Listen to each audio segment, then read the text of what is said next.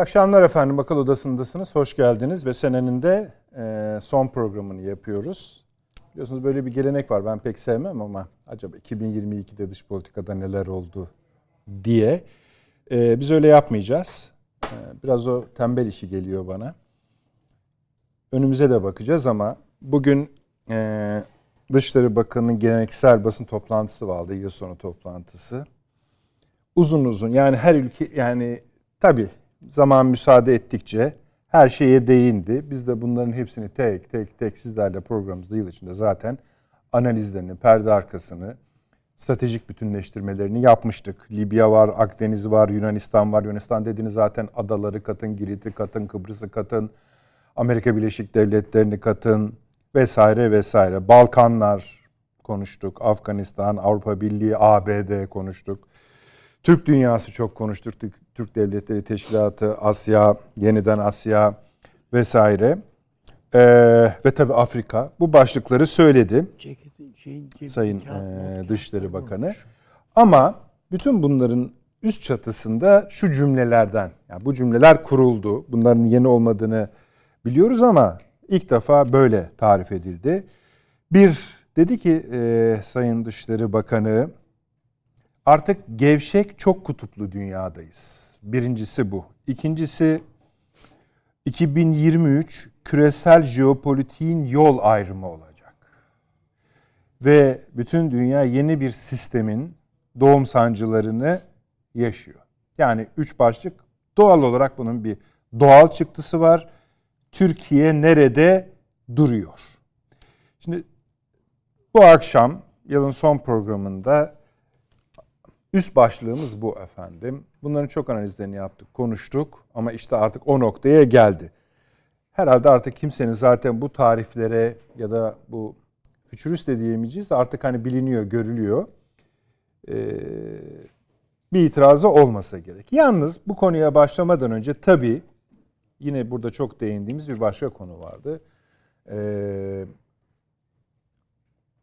Moskova'da Rusya'nın ev sahipliğinde ve teşviğinde. Tabi onu da rahatlıkla söyleyebiliriz.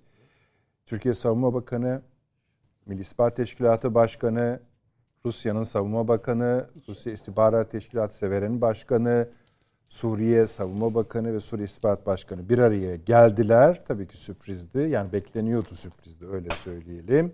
Bu çok çok önemli bir gelişme.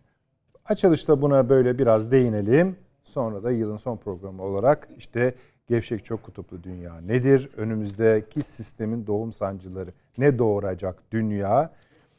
Küresel jeopolitik yol ayrımı nedir ve Türkiye hangi eşikte duruyor? Eşik kelimesi çok önemli çünkü o eşiği atlamamamız, atlamamamız için de çok şey yapan söyleyen de var. Sayın Avni Özgür hoş geldiniz. Senin hoş bulduk. Sizlere. Profesör Doktor Süleyman Seyfi Öğün Hocam İstanbul Ticaret Üniversitesi öğretim üyesi hoş geldiniz. Hoş Şeref verdiniz ve Profesör Doktor Çağrı Erhan Hocam Altınbaş Üniversitesi rektörü hoş, hoş geldiniz, şeref verdiniz. Dün de zaten biz erken öğrenenlerden biriydik. Bu ziyareti Çağrı Hoca da öyle erken öğrendi. Ee, bir tura başlayalım evet. abi. Ama ilk önce tabii Suriye meselesi. Tabii. Suriye meselesi derken görüşmeyi kastediyorum. Tabii öyle. Şimdi detaylarını tahmin edebiliyoruz. Ama önce şu, hatırlayacaksınız Sayın Cumhurbaşkanı demişti ki işte istihbarat yetkilileri konuşsun, başkanları konuşsun, sonra Savunma Bakanı konuşsun, sonra Dışişleri Bakanı konuşsun. En sonuna bakarız. En sonu kendisi zaten evet. yani. Ee, şimdi bu görüşmeyle iki kalem birden atlamış oldu. Evet. Böylece anladık ki o süreç hızlandırılmış bir şey. Evet. Peki. Şimdi bir, nasıl görüyorsunuz o tabloyu? Arkası nasıl gelecek? Çünkü birçok konuyu çözecek bir şey bu biliyorsunuz. Ya da bağlayacak öyle de söyleyebiliriz. Evet. Şimdi bir akıl odasını iz, izleyenler e, herhalde bileceklerdir. Çok uzun zamandan beri yani zannediyorum bir iki senedir belki de başladığından beri yani. Tabii. Bu Suriye meselesi ile e, alakalı görüşlerimizi takip etmişlerdir. Ve e, bunun Suriye ile görüşülmesi, daha doğrusu Suriye ile aramızdaki problemin giderilmesinin Amerika'nın oyunlarını da bozacağı varsayımdan hareketle.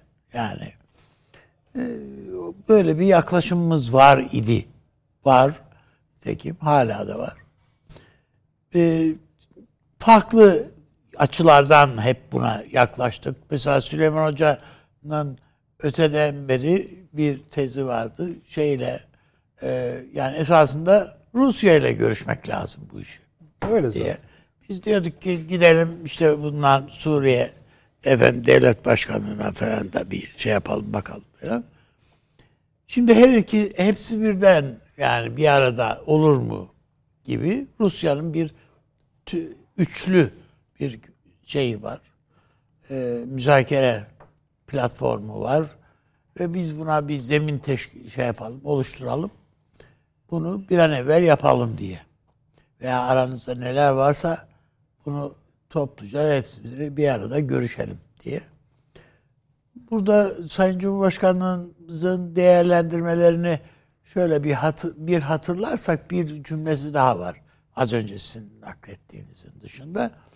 Bir yurt dışı şeyinde eğer e, Beşer Esad da gelir ise orada denk getirebilirim Evet evet. dediydi. Ee, Hatırladınız mı? Dünya Kupası mıydı? Neydi o? Onu ne için Ya söylemişti? Ne için söyledim? Evet, Tabii yok, hatırlamıyorum doğru ama hatırladınız. doğru. Sisi ile Dünya Kupası'nda el sıkışırken o soru tercih edildi. Ha evet. o da böyle bir Tamam, marjinal şeyde- bir şeyin ha, olabilir de- de denk. Do- denk Evet. gelirse Evet. e, Doğru şey hocam. yaparız falan dediydi. Demek yani prensip olarak bir itirazı ya karşı karşı karşılaşma veyahut da bir araya gelme falan i- şeyine itirazı yok diye düşündük. Ancak e, bu e, Rusya'nın hazırladığı zemin e, gündeme geldi besbelli. Bu istihbarat başkanlarının yaptığı görüşmeler tabii belli bir noktaya kadar ancak e, siyaset oluşturmaya imkan veriyor. Ama Milli Savunma Bakanı, Dışişleri Bakanı katında yapılacak değerlendirmeler daha böyle bir siyasi iradeyi ortaya çıkarmayı kolaylaştıracak. Karar masası bundaki insanlar çünkü bu sözünü ettiğimiz kişiler. Ee, ve arada tabii Rusya var. Yani Rusya derken Putin var arada.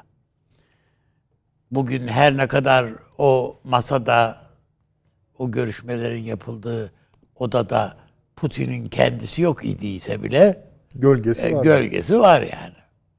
Ne yapılması gerektiğini Rus Genelkurmay Başkanı'na, Savunma Bakanı'na, şey Rus Savunma diyor, Suriye, Savunma Bakanı'na, Suriye istihbaratının başındaki kişiye telkine, telkin eden herhalde o Rusya'daki irade.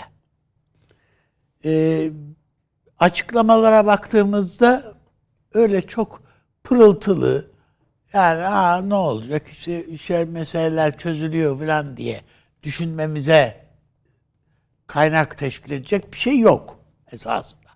Yok ama hani Bir- şey bu çok başlangıçtaki bir şey bu. Ben daha Ama şu açıklamalar buldum, ben gördüm yani. yani. evet dediğiniz doğru. Yani açıklamaları öyle. Ama içerik öyle mi? O konuda o kadar şey olmamak lazım. Çünkü e, içeriğin daha der, dolu olduğunu düşünüyorum ben açıkçası. Çünkü bu söylediklerimiz yani işte Türkiye biz e, Suriye'nin toprak bütünlüğüne savunuyoruz.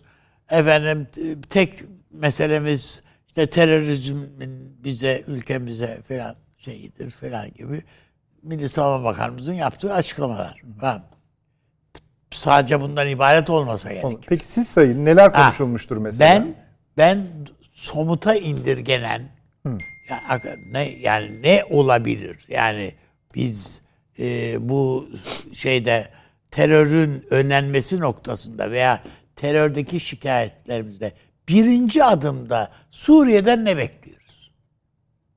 Ha, bunları muhtemelen zaten bir takım ipuçlarını zaten e, Sayın Hakan Fidan herhalde bu ondan önceki yaptığı yapılan görüşmelerde vermiştir. Tabii.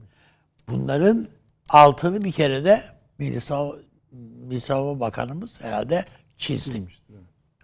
Sahada karşılaştığı zorluklar, askerin sahada karşılaştığı zorluklar, sonra Suriye e, sahasında bir askeri harekat yapma ihtiyacı. Ne, nereden kaynaklanıyor bu ihtiyaç? Öyle değil mi yani? Türkiye uzunca bir süredir Suriye topraklarında kendi güvenliğiyle alakalı olarak onu sal- bir takım saldırılara roket atışları var bilmem ne var falan yani. E, niye bu ihtiyacın içindeyiz yani ne ne ve Suriye burada ne yapmalı? Suriye'den bekleyeceğimiz ne olabilir? İşte meselenin işte bu heyet tahrir Şam falan boyut şeyleri var, meseleleri var falan. Ha diyeceksin ki bunların hepsini görüştüler mi bu sefer? Hayır görüşmüş. Hepsi görüşülmüş değil. Ama masaya bazı başlıkları koydular. Arkadaş bunlar diye. Diye düşünüyorum. Aynı şekilde ben e, rejim kanadının da bazı şeyleri ortaya koyduğunu düşünüyorum. Ne istemiş olabilir? Şu, e, aşağı yukarı 105 milyar dolarlık, 105 milyar dolarlık bir petrol hırsızlığının olduğunu Suriye'de rejim söyledi daha önce. Amerika bizi soyuyor dedi. Evet. Değil mi yani? Ha. Bu nasıl? Yani, Yani Şam'da bile etkisi yani arabalar Tabii, o derece. Evet ö- öyle. Yani e, bu şeyi PKK'yı beslemek için ya bundan PKK pay, pay alıyor ama esas yani bize burada damlalar ancak kalıyor. Geri kalan şeyi bu, bu şeye veriyor bunu. Bunu önlemekte biz bi- birlikte hareket edebiliriz. İşin para boyutu değil. İşin o yani siz terörün finansmanı diye bakın meseleye. Bu bu tarafı da dahil olmak üzere Suriye bunları sahaya koydu. Düşünün ki şeyde e, yani ekmek sıkıntısı çekiyor Suriye'de halk. Evet bir takım insanlar yani Su, e, Şam e, işte Esad çevresindeki veya o halkanın etrafındaki insanlar güle oynaya eğleniyorlar. İşte gazetelerde var değil mi? Noel kutlamaları filan filan. Onları yapanlar var. Ama genelde Suriye halkı açlık çekiyor. Yani e, bütün bunlara baktığınızda maaşları İran ödüyordu. Şimdi İran da ödeyemiyor. Yani tam bir yoksulluk içerisinde falan. Bunların hepsini iyi kötü masada e, daha samimiyetle o istihbarat başkanları konuşması seviyesinde onlar e, gündeme gelmiş idi zaten. Biraz daha işte samimiyetle bunlar konuşuldu, bunların konuşulduğu bir zemin oluşturulabileceği anlaşıldı.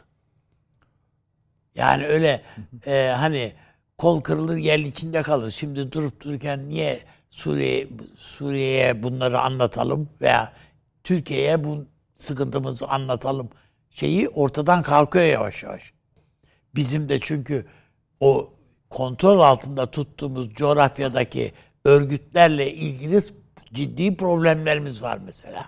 Filan filan. Bütün bunlar ve İran meselesi.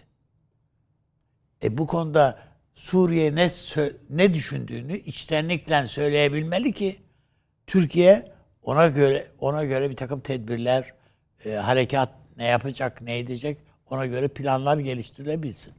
Ben bu şeyde görüşmede baş, bazı başlıkların masaya konduğunu düşünüyorum. Peki Aa, e, orada e, Milli İstihbarat Teşkilatı var, e, müsteşarının e, Başkan. başkanının artık başka orada- biz öyle başkan öyle alıştık. Ya biz öyle alıştık. Doğru. E, var olması e, oldu. O gerçeğinden hareket edersek çok daha e, somut bazı şeyler yani e, siyasetin o üslup şeyini engelini aşan daha böyle şeyler ortaya konmuştur yani. diye düşünüyorum açıkçası. Peki bundan sonraki ne bekleyebiliriz? Te- temas konusunda sadece soruyorum. Bundan sonra yani Sayın Dışişleri Bakanları mı? Şimdi temaslarda tabii Yani biz de iki tarafta yani bunun devam edeceğine ilişkin konuştu.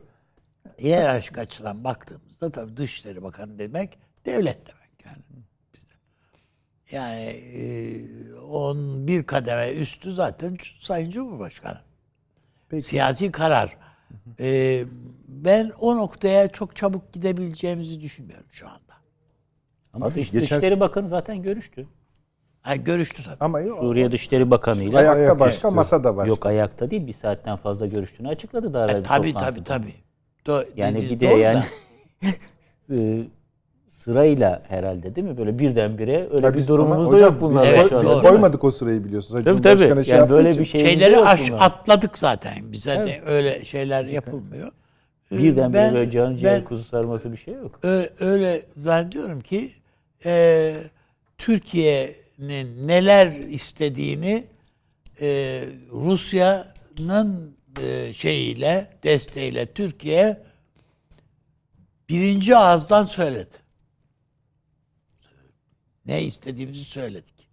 Suriye'de ne istediğini söyledi. Öyle yani hani öncelikle diyordu Suriye geçmişte resmi beyanlarında öyle değil mi? Birinci adım ne? Türkiye Çekilsin. çekilsin Suriye'den. Ha bitti. Hadi efendim bize müsaade deyip o masadan kalkıyorsunuz. Ha, sorunumuz bu değil. Onun dışında sen şunu yaparsan biz şöyle bir şey yaparız. Bu noktada ben e, bir şeyleri Suriye'nin Esad bunlara evet diyecek. Bunun başka çaresi yok zaten. Rusya çünkü bu konuda garanti verdi Türkiye'ye. Ben öyle düşünüyorum. Yani yoksa Türkiye bu görüşmeye kesinlikle ya- yaklaşmaz. Peki. Açacağız bunu biraz daha ama Evet. e, şunları da so- sorayım size öyle geçirelim. Yani konvansiyonel kısmını konuştuk aslında şuraya kadar. Evet. Bu temastan yani şimdi her halükarda bu bir Evet. hani aramızın mesela şimdi Azerbaycan Savunma Bakanı yarın Türkiye'ye gelse o kadar hani şey olmaz. E normal biz de her gün zaten görüşüyoruz, konuşuyoruz dosya. Ama bu olunca tabii ki ilişkilerde bir hızlı atlama demek, iyileşme demek. Öyle. Sonuç çıksın Evet. çıkmasın. Ama iki tarafın açıklamalarına bakarsanız son derece müsbet. Yani derinliğini söylemiyorlar elbette ama hijyen. Suriye tarafı iki kez açıklama yaptı. Bir toplantının hemen arkasından bir de dün. Pardon bugün. Bugün.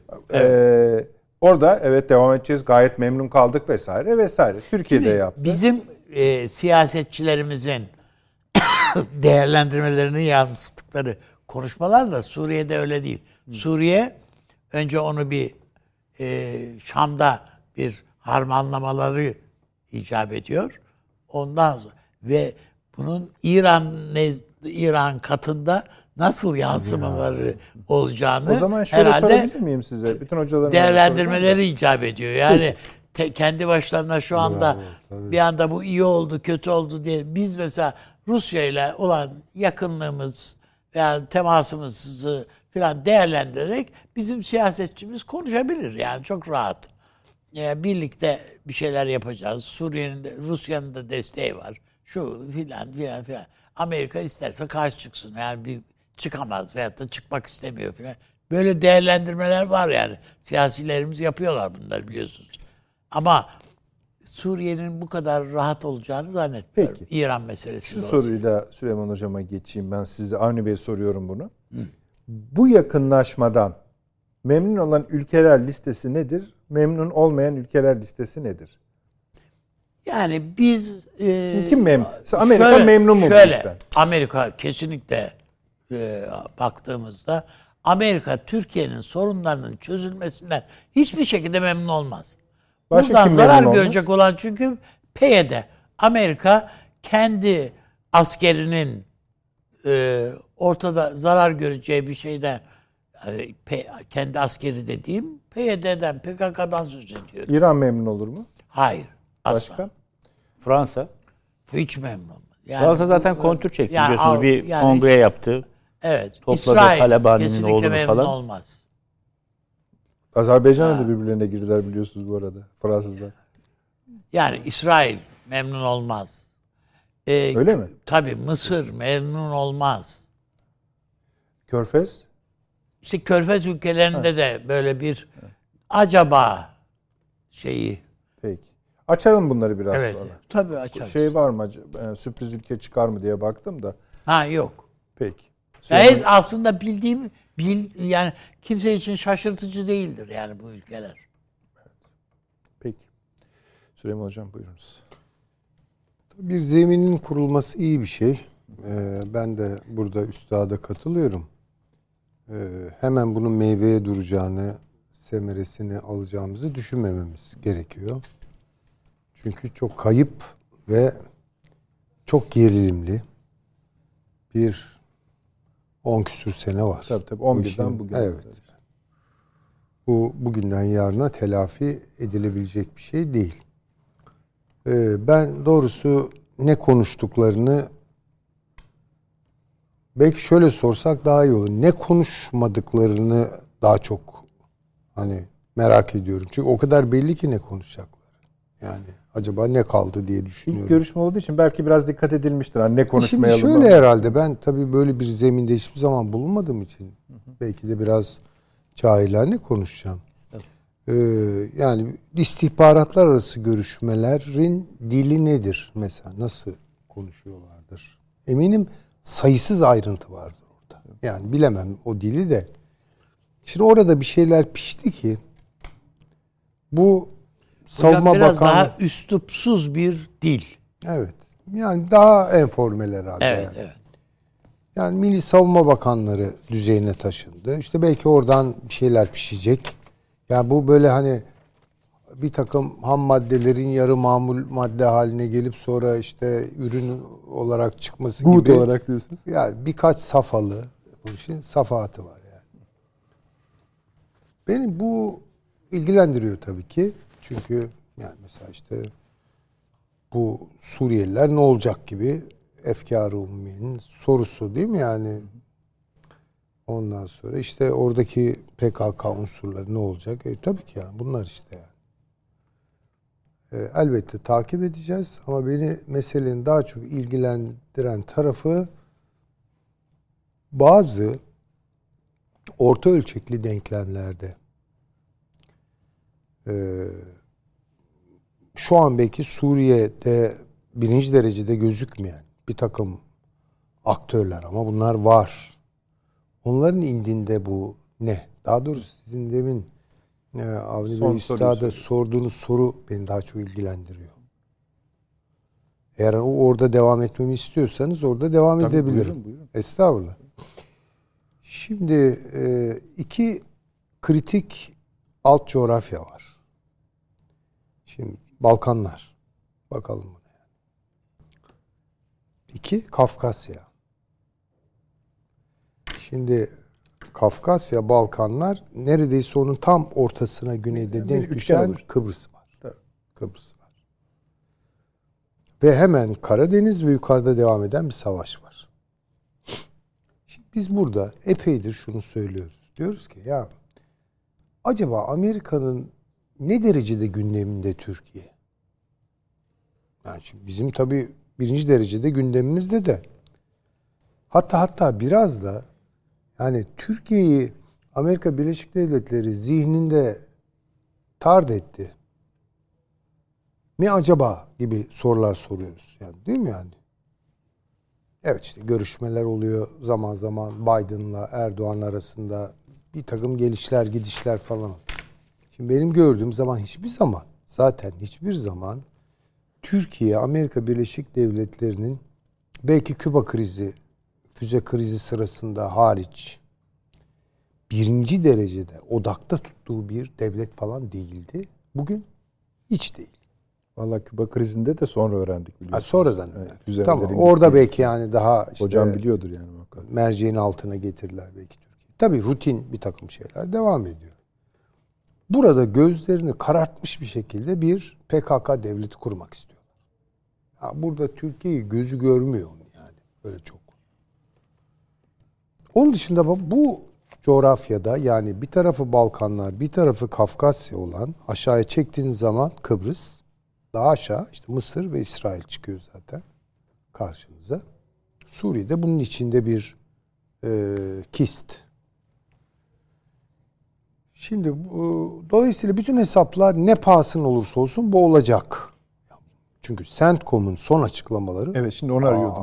Allah'ım Bulunca okuyacağım size. Ali Bey Komutanının açıklaması. yani bu kadar olur. Tabii birinci ağız. Ya, ya bunlar görmüyor mu Türkiye'yi? Ya NATO devleti Türkiye görmüyorlar inanın. O kadar gözlerini bu konuda karartmış durumdalar. Onun dışında bir şey yok. Ama burada İngiltere var. İngiltere böyle bakmıyor. İngiltere için Okuyabilir miyim hocam? tabi buyurun. Sizin bahsettiğiniz CENTCOM'un yani bir numarası. Yani İşte Michael Eric Kurilla general. evet. Ee, Türkiye'nin Suriye operasyonunun engellenmesi gerektiğini savunarak buradaki gerilimi azaltmak ve Türklerin girmesini engellemek için yapılacak her şey çok çok önemlidir diyor. Bundan çok çok endişeliyim. Çünkü bu durum bölgede istikrarsızlığa ve Suriye'deki ortaklarımızın şeyi de söylüyor. DAEŞ hapishanelerinde Suriye'deki ortaklarını biliyoruz artık. Ee, istikrarsızlığına yol açabilir.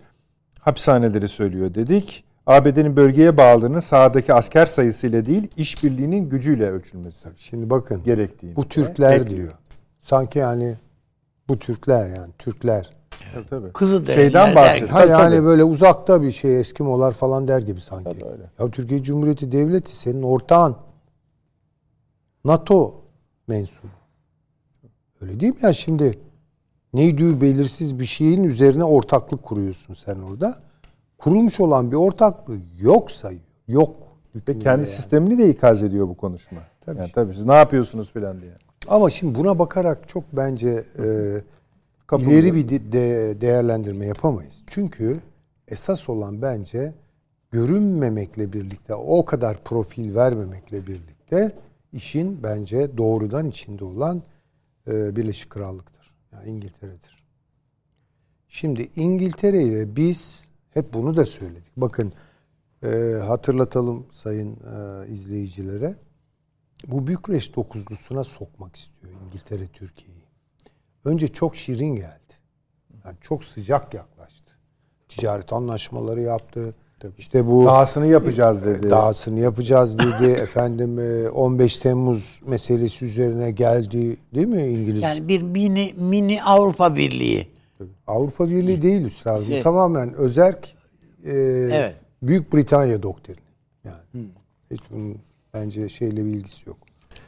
Hatta tam tersine orada yani Almanya'yı filan alttan alta hedef görüyor. Yani bunların başının altından çıkmıştır bu 15 Temmuz demeye getirdi yani. Öyle mi değil mi bilemem ama yani şimdi böyle geldik. İşte Libya'da baktık yani İngiltere'nin açıklamaları falan böyle Türkiye'yi tedirgin edecek açıklamalar değil. Hatta Malta üzerinden böyle çok sıcak sayabileceğimiz açıklamalar oldu. Yok canım, o dönem iyiydi yani. yani. Şey yok. Buraya geldiler biliyorsunuz. Kırılma noktasını söyleyelim mi o zaman? Güney Kıbrıs'ı mı söyleyeceğim? Elbette. Çünkü bu savaş başladı Rusya ile Ukrayna arasında. Ve İngiltere'nin beklentisi şuydu. Türkiye'nin doğrudan doğruya İngiltere'nin Planına. eee, planına dahil olması. Türkiye bunu yapmadı. Şimdi o ara bilmiyorum tabii diplomatik kaynaklar üzerinden bir takım haberleşmeler olmuş mudur olmamış mı da öyle mi? Peki. Baktılar ki yani devam ediyor. Türkiye orada bir denge tutturdu. Değil mi? Ukrayna, Rusya. Ee, bu Güney Kıbrıs meselesi ve daha sonra MI6'in başındaki eee, zatın evet Erivan'da boy göstermesi. Şimdi bunlar şu demek bakın. Net olarak artık İngiltere'de bizatihi Türkiye'yi Türkiye ile uğraşacak burada. Bakın ben açık söylüyorum. Açık söylüyorum. Yani diyecek ki Türkiye'ye peki diyordur da yani veya ima ediyordur bilmiyorum. Safını bir an evvel netleştir. Bak aksi takdirde Balkanlarda başını belaya sokarım. Kafkasya'da başını belaya sokarım. İklim bu. İklim bu iken Türkiye tabii PKK terörü, Suriye'de işin ciddi boyutlara varması vesaire. Şimdi Amerika yok. İngiltere'de yok. Almanya'da olamaz. Kimle iş? En sonunda dedik. Burada da söyledik zaten. Yani Ruslarla beraber halledilecek bu iş. Rusya ile birlikte bu adımı attı. Şu an yani eminim. Büyük ölçüde eminim. Büyük ölçüde nasıl emin olunuyor bilmiyorum. Emin olunur değil mi? Ya olunmaz. Kesin değil ama Yani evet. Sürçülisan ettik. Yani onun yeni moda çok- tabiri şu. evet. İspatlayamam ama yemin edebilirim. Eh gibi. Yani e, büyük ihtimalle öyle söyleyeyim. Tabii tabii. E, bu çok sıkı takip ediliyor. İngiltere tarafından. Çok sıkı takip ediliyor. Çünkü Türkiye bir adım daha atmış oldu. Hatta hatta işte bu tahıl anlaşması vesaire bütün bunlar falan yani e, her ne kadar yorgun ve yaşlı olsa da o aslanın çok fena halde canını sıkıyor ben söyleyeyim yani.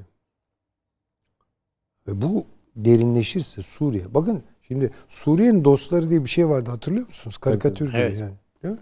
Hala da var galiba hocam.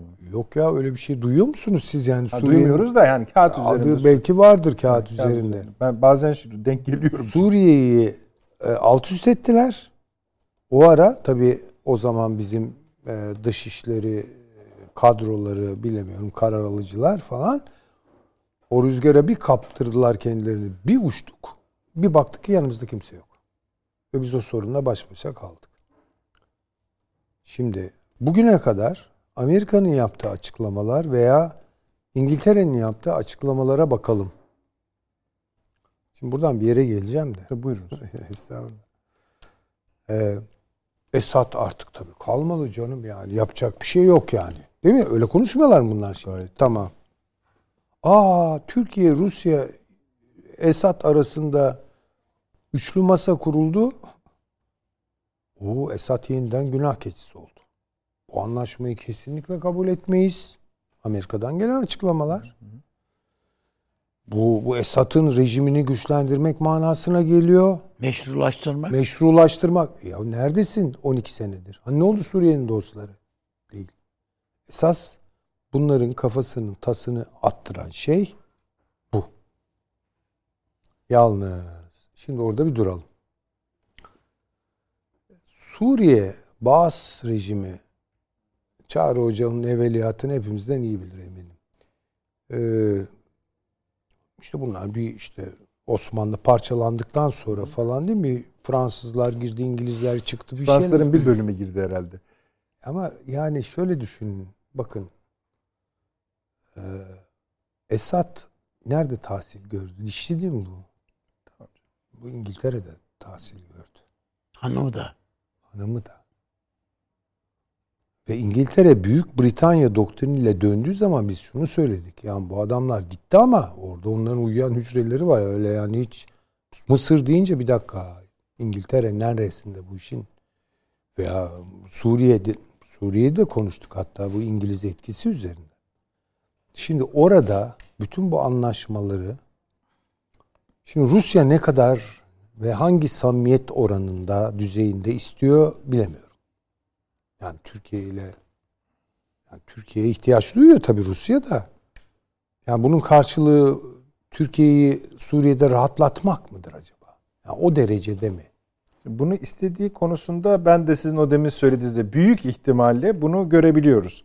İstiyor Vallahi bunu. Ha, işte ist- ama çok- sizin çok dediğiniz bir şey söylemeniz lazım bize. O kadar istiyor mu dediğinizde neden istemesin sorusu gelecek ya. Neden istesin diye de başka bir soru da gelebilir. Peki sayın Tabii. onlar işte neden Yani istemesin? mesela neden istesin sizce? Ben Şimdi mesela e, bu demin sizin çizdiğiniz haritaya uygunluk olmaz mı?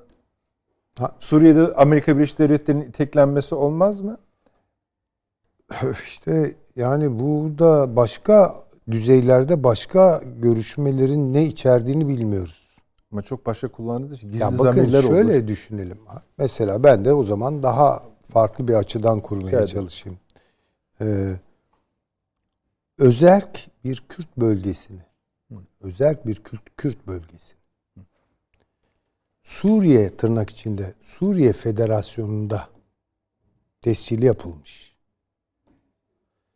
Suriye ile yani esas bu Baas rejimi öyle diyelim yani. Evet. Bununla Türkiye arasına bir blok olarak yerleştirmeyi çok yani hine hacette Esad istemez mi? Babasının ne yaptığından başlayalım bugüne kadar. PKK Baas ilişkilerine gidelim.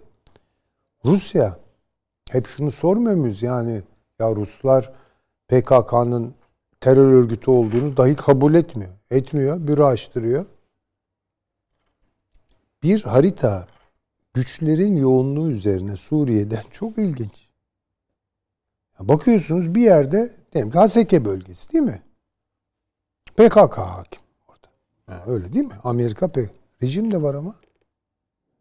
Rejimin de bir takım unsurları var orada. Hadi buyurun. Yani böyle pürü pak tamamen PKK'ya ait hiçbir bölge yok aslında. Ağırlığını koyduğu yerler var.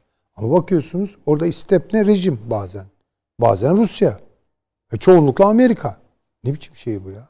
Yani bu bu kadar sizce yani çok güvenilir bir şey veriyor mu bilmiyorum. Yani ben o soruyu soruyorum. Çok emin olmayalım yani Rusya. Ya bu bölgede hiçbir ilişki güven vermiyor ki. Tamam işte yani. Yani- haklısınız. Ben Yani de katılıyorum. İşte bu buradaki mesele de o. Buranın güven vermemesinin sebebi de benim için o. Bir, bazı İngiltere ilişkilerinin tarihinden başlayarak. Yani düşünebiliyor musunuz? Hafız Esad oğlunu İngiltere'de okutuyor. Ya niye Rusya'da okutmuyor? Ya bir durmak lazım. Ya İr- İran'ın yöneticilerinde de bir sürü var yani. Nerede? Nasıl var? Tabii İngiltere'de okumuş çok var. Amerika'da okumuş çok var. Bir ara yayınladılar biliyorsunuz. E işte yani onları da boşuna okutmazlar. Tabii, yani tabii. onu da söyleyeyim. Yani bu, bu biraz Onlar da okutmuş bir şey demek değildir anlamında söylemedim. tabii bu İngiltere bölgede onları bu var yani. Var var var ama bir de bunun Türkiye siya- siyasi şeyi var yani. Kadro oluşturmakla ilgili boyutları var. Ya öyle ya İngiltere'de alt diplomanı git falan kabilinden bir şey değil bu. Bakın bu Suudi Arabistan'daki son bu prensler Meselesi. meselesinde falan Hani otele kapatılmayı söylüyorsunuz değil Ha, mi? Bunların hepsi ya İngiltere'de okumuş ya Amerika'da. Tabii, evet, evet. Bir tek kişi bunu yapmadı. Yani bunu ben övmek için söylemiyorum da ama şeye bakalım kompoz. Veliaht Prens. Bu adam İngiltere'de okumadı, Amerika'da okumadı. O da ilginç tabii. Evet. Bu oturdu Suudi Arabistan'da okudu. Evet. Suudi Arabistan'dan çıkma. İngilizcesi bile yok neredeyse. Şimdi bakalım ya bunlar böyle rastgele şeyler değil. Yani demek istediğim şu. Dadısından öğrendiği kadar E, İngilizcesi o var. kadardır yani. O kadardır. Şimdi hakikaten düşünmek gerekiyor bunu. Ee, şimdi Suriye'de bir e, İngiltere-Rusya gerilimi yaşanıyor bugün. Çok doğrudan değil ama bu sorun da o çıkar karşımıza. Çıkacaktır yani. Bunu bozmak için Türkiye ile Rusya'yı karşı karşıya getirmek Tamam. için, germek Bu için çok de evet, tabii makul. ki bunu yapacaklardır. Bakın şeyde yapamıyorlar. Çok zor. Kafkasya'da. Yani Türkiye'de, Rusya'da, orada İran'a rağmen üstelik. Ve ben şunu da görüyorum. Şu aralar İran Rusya ile Türkiye arasındaki ilişkileri bozmak istiyor. Çok açık. Bir de o eklendi yani. Başka sahipler üzerinde. Ama en tehlikeli yer Balkanlar. Bu iş yürürse bu üçlü ki ben tabii ki temenni ediyorum yani. Yeter artık yani. Böyle şey mi yapacağız yani sonuna kadar gider mi bu iş? Bunun düzelmesi hatta hatta burada Türkiye'nin kazanımlarının ağırlık kazanması, Türkiye-Rusya ilişkilerinin boyutlarının derinleşmesi ki bu işin ekonomik boyutlarını falan konuşmuyorum. Yani bu kolay mı burada gaz e, merkezi oluşturmak? Adamlar dede ağacı yaptılar.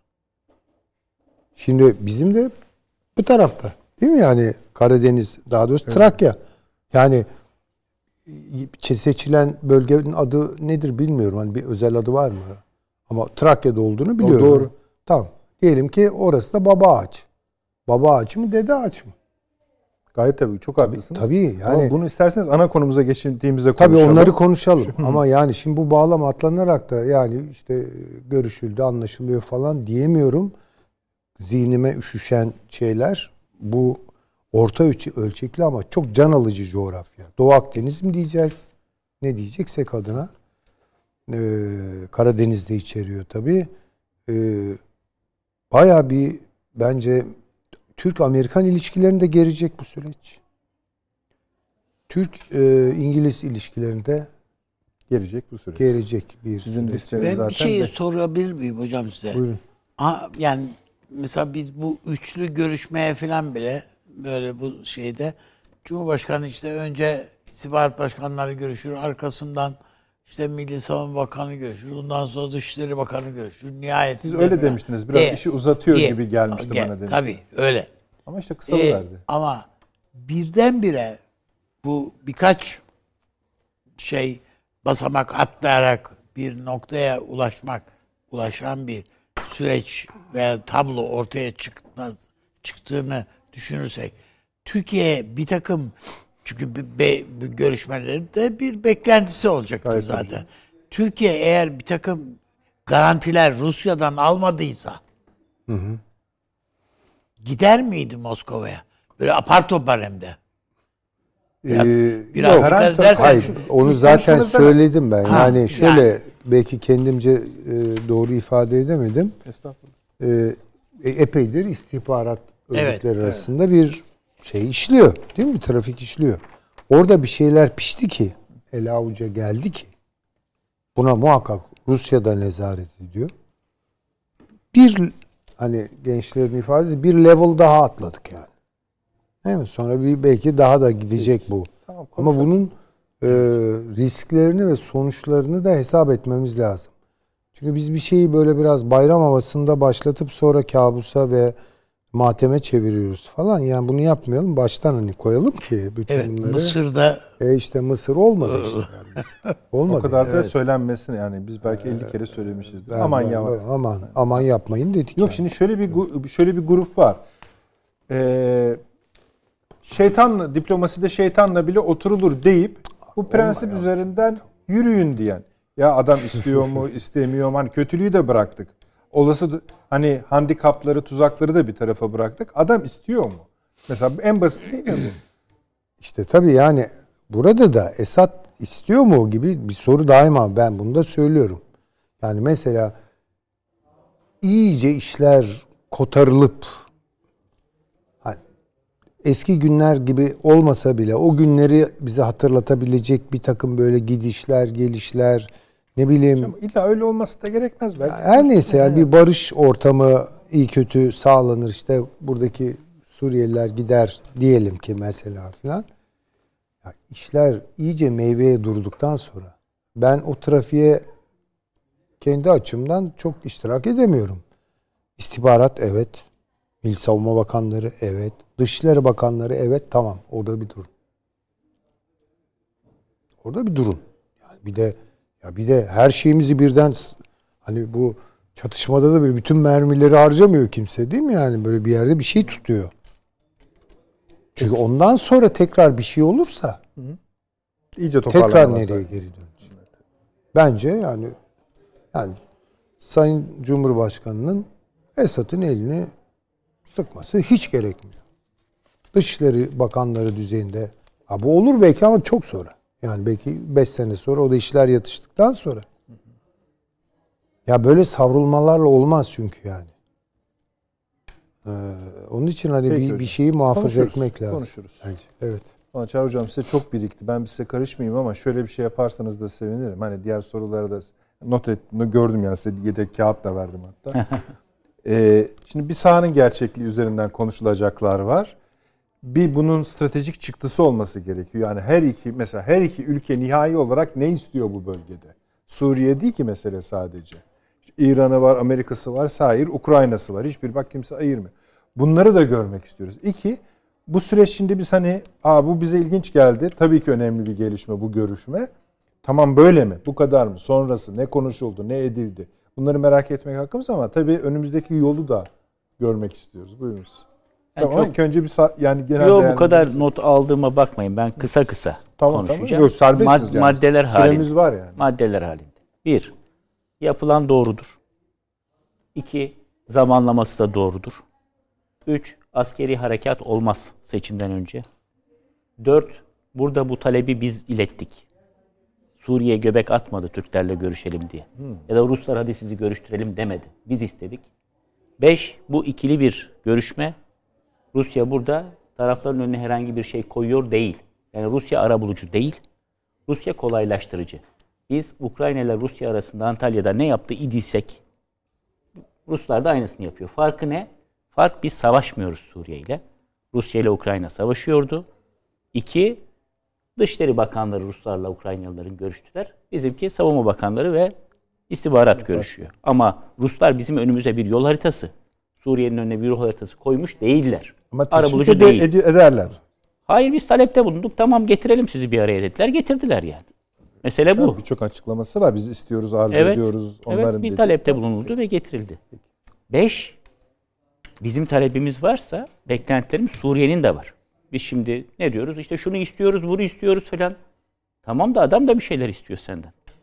Yani bunun adı diplomasi. Her ne kadar savunma bakanı orada gidip de diplomasi yapıyorsa da bunun adı diplomasi yani. Peki biz ne istiyoruz? Onlar ne istiyor? Bunu net koymamız lazım. Hep söyledik, söyledik, söyledik. Söylemeye de devam edeceğiz. Bir, bu alanın PKK ve benzeri terör örgütlerinden temizlenmesi için Suriye'nin her türlü işbirliğini yapması. En azından kendi kontrolü altındaki bölgede PKK'ya faaliyet alanı vermemesi. Bu mümkün müdür? PKK'yı bu kadar beslemiş, yönlendirmiş, hala organik işbirliği içerisinde olduğu vesaire. O bizim talebimiz bu. Ya olur olmaz o ayrı bir mesele. Ne kadar olur? İsimler verilebilir. Bak şu şu elemanları şu köyde duruyor, şurada bulunuyor. Bunları burada barındırma, yapma, etme. Buna mukabil e, Suriye'de bize isimler verir. O zaman sen de şu şu teröristleri şurada tutma, çıkart. Bunlar da bana karşı, benim askerime karşı terör faaliyetleri işledi. Bak onların ağzıyla söylüyorum. Böyle olduğu için söylemiyorum. Yanlış anlaşılmasın. Yani Suriye'de herhalde istihbarat başkanı orada da o da bir liste vermiştir bizimkilere. Bak kardeşim şu şu şu elemanlar, şu televizyon, şu radyo, şu dernek, şu vakıf, şu görüntü, civil society gör- e, toplum görüntüsü altındaki şu network bunlar terörist demiştir. Onun beklentisi de o. İki bizim beklentimiz ne? En kısa sürede, Buradaki mümkün olan en kısa sürede ilk planda 150 bin, arkasından 500 bin, yıl sonuna kadar 1 milyon. Yani 2023 sonuna kadar 1 milyon Suriyeli mültecinin ülkesine geri dönmesi. Tamam. Bu Suriye ile işbirliği olmadan olmaz. Bunu artık devletimiz de anladı. Biz bunu yıllardır söylüyoruz, söylüyoruz. Bunlar dönecekse Suriye ile işbirliği haline dönecek. Bu. Çünkü sadece bizim terörden temizlediğimiz bölgeye bunlar yerleşemiyor. E bunların birçoğunun memleketi daha aşağı taraflar zaten. Adamın oraya gidebilmesi için Suriyelinin müsaade etmesi lazım. Peki Suriyeli her gelene gel diyor mu? İşte birinci meseledeki sorun burada da var. Hayır. Bazılarının gelmemesinden daha memnun. Küçük olsun benim olsun. Ya da mezhepsel olarak daha homojen olsun. Kurtulduk bunlardan. Diye bakan bir rejim de var orada. Kolay değil yani. Bu masaya oturduk. Hemen yarın bir anlaşma yapacağız. Üç ay sonra da büyükelçiler gidecek. Böyle bir süreçten bahsetmiyoruz. Şu an sürecin kendisi neticeden daha önemli bir defa. Bunu kabul etmemiz lazım. Başa döneyim. Bunun başlaması doğrudur. Zamanlaması da doğrudur. Bu sürecin başlaması gerekiyordu. Bu şimdi böyle yavaş yavaş birinci tur göreceksiniz bir sene sonra işte beşinci tur görüşmeler Moskova'da yapıldı. Ya da bu sefer Şam'da yapıldı. Ya da bu sefer Ankara'da yapıldı böyle. Yani bu istikşafi görüşmeler gibi olacak. Abi çok güzel aldın Değil adını. mi? Çok yani doğru. hiçbir Ama şey şöyle İstikşami, istikşami de olabilir. Evet. Şamsal falan böyle. Yani. hiçbir şey sonuç doğurmayan ama istikşami görüşme. dostlar Bir saniye, alışverişte Bir saniye. Şimdi bakın istikşafiye kadar bunu indirirseniz birinci söylediğiniz cümle biraz şeyde kalır. Hani Türkiye bunu istedi. O zaman niye istedi? İstedi göndermemiz lazım çünkü buradaki Suriyelileri E, bir yahu. şey çıkmayacak Yani bu belli değil mi? Ha, bir şey çıkmayacak demiyorum. Ola- bu dikensiz gül bahçesi değil diyorum. Yani sanki biz bunları isteyeceğiz de Suriyelilerle ya evet Türkiye ile bunu istiyor hemen verelim demeyecek diyorum. Onun da elinde bir dosya var. Adam oraya oturmuş arkasına Rusya'yı almış. Şimdi Rusya bir yandan bir ara bulucu gibi Daha doğrusu bir kolaylaştırıcı gibi orada oturuyor ama Rusya aynı zamanda Şam rejiminin arkasında dağ gibi duruyor. Tabii canım, Onu da unutmayın yani, yani. Onu da- dağ gibi duruyor adamın arkasında. Elinde dosyası var getirmiş. Şunları şunları şunları yaparsan ben de sana bunu yaparım diyor. Bir diğer beklentisi herhalde bunların orta vadeli. Ben hala akıllı bir takım adamların orada olduğunu düşünüyorum. Yani neticede bir devlet yönetiyorlar. Ya bu iç savaştan en fazla faydalanan ülke İsrail oldu. Bunların Golan Tepelerini ilhak etmişti. Amerika da tanıyıverdi bunu. Şimdi Türkiye bakın altını çize çize ne diyor? Sayın Savunma Bakanımız biz Suriye'nin toprak bütünlüğünden yanayız. Biz Suriye'nin toprak bütünlüğünü destekliyoruz. Türkiye gibi bir ülkenin bunu söylemesi. Hem de İsrail'in Ankara Büyükelçisi'nin itimat mektubunu sunduğu gün. bunu söylemesi çok mühim. Herkes bunu zannetti ki bir Kürt kantonu Kantonu kurulmasına karşı. Sadece tabii. o değil. Türkiye aynı zamanda Suriye'nin Golan. Tepelerinin Evet. statüsünün değiştirilmesine de karşı olduğunu çok net bir şekilde ifade etti. Bunun olumlu bir mesaj olarak alındığını ben düşünüyorum. Ha bunu çok iyi anlarlar anlamazlar ama anlamaları lazım. Bu bir jesttir. Anlarlar. Türkiye'nin bunu söylemesi çok önemlidir. Türkiye bir Belki de. Amerika'nın böyle bir İsrail'e böyle bir jest yapmış olmasını kendileri açısından çok mutlulukla karşılamış da olabilirler.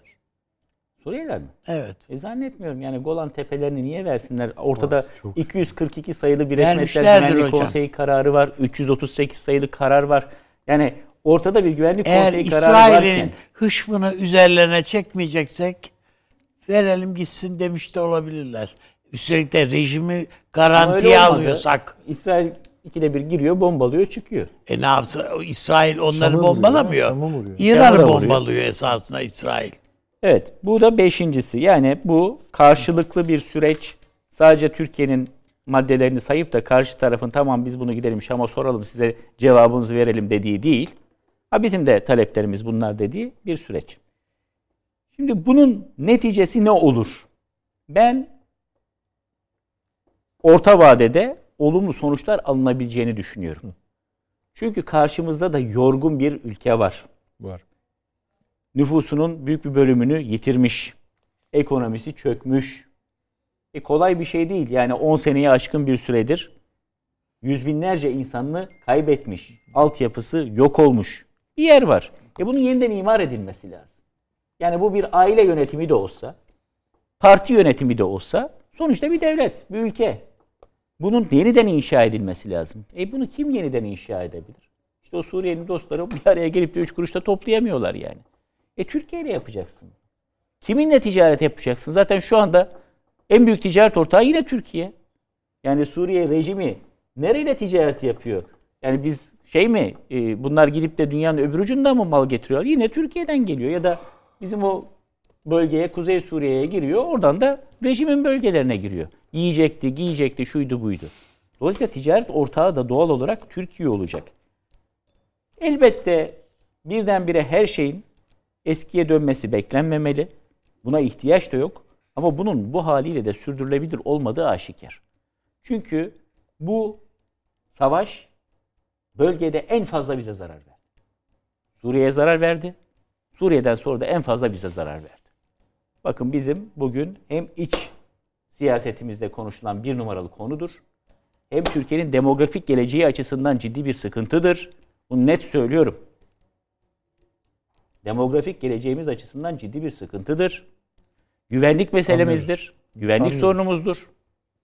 Dolayısıyla bizim buradan en fazla zarar gördüğümüzü kabul etmemiz lazım. Ettik bunu. Ettik ki biz bugün işte bu görüşmeleri yapıyoruz. Hocam bu İngiltere mevzu çok önemli.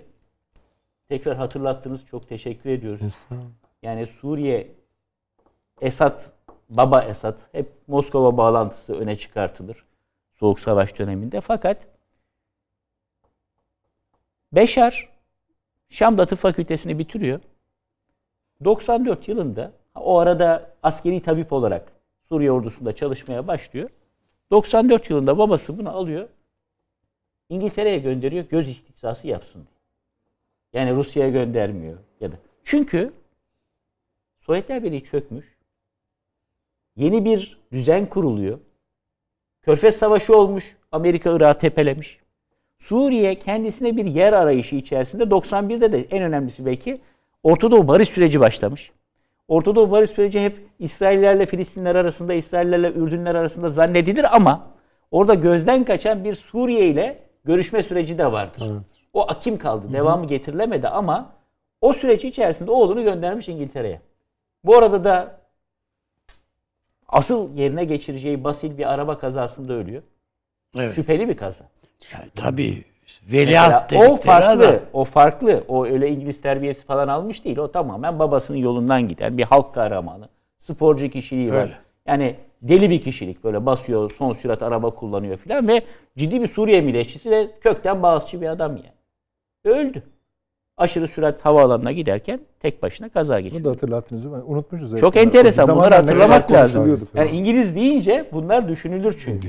Evet. Bunları bir araya getirdiğiniz zaman tabii ki kendisini farklı bir yerde konumlandırmak isteyen bir Suriye vardı 90'ların ikinci yarısında. İşte bunlar küçük nasırlar. Dünya yeniden kurulurken bir yerlerde konumlandırmak istiyordu kendisini.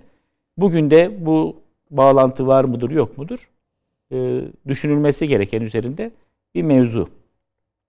Sonuç itibariyle bugün Türkiye'nin yeni bir başlangıç yaptığını artık söyleyebiliriz. Yani bunun için erken falan değil. Yeni başlangıç yapıldı. Suriye de Türkiye ile yeni bir başlangıç yaptı. Buradan olumlu bir hikaye çıkıp çıkmayacağını. Türkiye'nin tekliflerine Suriye'nin ne kadar yeşil ışık yakacağı gösterecek. Suriye'ninkilere de Türkiye'nin değil mi? Ve Suriye'ninkileri de Türkiye'nin. Kolay bir süreç değil ama ben diplomasimizin ve akıllı diplomasimizin yani sm- smart power Türkiye hem sert güç unsurlarını çok iyi kullanmasını biliyor hem de yumuşak güç unsurlarını. Dolayısıyla akıllı bir güç olarak e, bunun üstesinden gelebileceğini düşünüyorum. Sizin ümit bir, varım. e, memnun olacak olmayacak ülkeler listeniz var mı? Var kimse memnun değil bu bölgede. Türkiye ile bir defa Türkiye'nin işine gelecek bir şeyden Azerbaycan, Pakistan ve Kuzey Kıbrıs Türk Cumhuriyeti dışında Hayır bir de yeni yeni Türk devletleri, Teşkilat. e, e, Türk devletleri kimse memnun falan olmaz. Öyle ama. Şimdi bazen böyle O zaman abartılıyor. öncelikle rahatsız olmayacaklar diyelim. ya. rahatsız olmayacak. Ki Rahatsız olacaklar. Bundan en fazla rahatsız olacak Amerika Birleşik Devletleri. Peki. Birinci sıraya yaz. İki Fransa. Atlamayalım onu. Fransa eş zamanlı olarak yani bu hafta başında çok önemli bir toplantı organize etti. Biliyorsunuz Salih Müslim'le Taliban'ın oğlunu bir araya getirdiler. Yani Kürtleri Evet, bir araya evet. toplama. Suriye Demokratik Güçleriyle Peşmerge. Yurtseverler Birliği'ni bir araya ya. getirme çabası bunu organize eden Fransa. Ya senin ne işin var? yani Sykes-Picot'a göre o tarafa karışmaman lazım. Sen Suriye'de yapacaksın ne yapacaksan Lübnan'da. O Lübnan'da. tarafı İngiltere'ye bırakmıştın yani. Sanremo anlaşmasıyla. Diğer Arap ülkeleri nasıl bakabilir? Ee, Tabii hem bizim Mısır'ı kastediyorum hem Körfez. ya Mısır istemez. Ama diğerlerinin ben Suriye'nin artık yavaş yavaş istikrara kavuşması gerektiğini Körfez'den bahsediyorum. Düşündükleri intibana sahibim ama Mısır her halükarda Suriye ile Türkiye'nin arasında bir sıkıntı çıkmasını, devam etmesini arzu eden bir ülke. Mısır demeyelim. Sisi yönetimi. Evet. Mısır deyince yanlış anlaşılıyor. Yoksa orada Türkiye'nin iyiliğini çok isteyen bir halk kitlesi olduğunu unutmayalım yani. Halklar arasında bir problem hiç olmadı Mısır'la. Orada yönetim de hiç Türkiye ile Mısır Havalalı Mehmet Ali Paşa zamanından beri, Osmanlı'dan beri böyle iyi olmadı yani. Navarin'den beri diyelim. Peki bir şey daha soracağım hocam. Ee, Rusya'nın burada hani e, nihai arzusu ne ol- olabilir? Rusya'nın en büyük problemi Batı'yla. İşte burada hani ne olabilir? Rusya Körfez bölgesinin Batı'nın hegemonyasını sürmesi için öneminin farkında. O yüzden buradaki varlığını kökleştirmek istiyor. Fakat maliyetli bir varlık bu. Yani Amerika buradaki varlığının finansmanını o bölgenin petrolüne konarak, işte Suriye'nin petrolünü alarak, Körfez'in petrolünü işleterek finanse ediyor. Rusya'nın böyle bir finansman kaynağı yok. Rusya kendi öz kaynaklarıyla buradaki varlığını. Dolayısıyla artık burada bir istikrarın, dirlik ve düzenin sağlanması, bunun sağlanması sürecinde de Rusya'nın Suriye'nin limanlarını, Laskiye, Tartus limanlarını artık bundan sonra 49 yıllığına mı olur, 99 yıllığına mı olur kullanmaya devam etmesi, bu bölgeyle ticaret yapması, bu petrolün işletilmesini sağlanması ve buradan sıçrayarak da Doğu Akdeniz'de özellikle enerji kaynakları konusunda bir varlık göstermek gibi bir hedefi var. Ama bunu sağlayabilmek için de Rusya'nın da Türkiye'nin orada işbirliğine ihtiyacı var.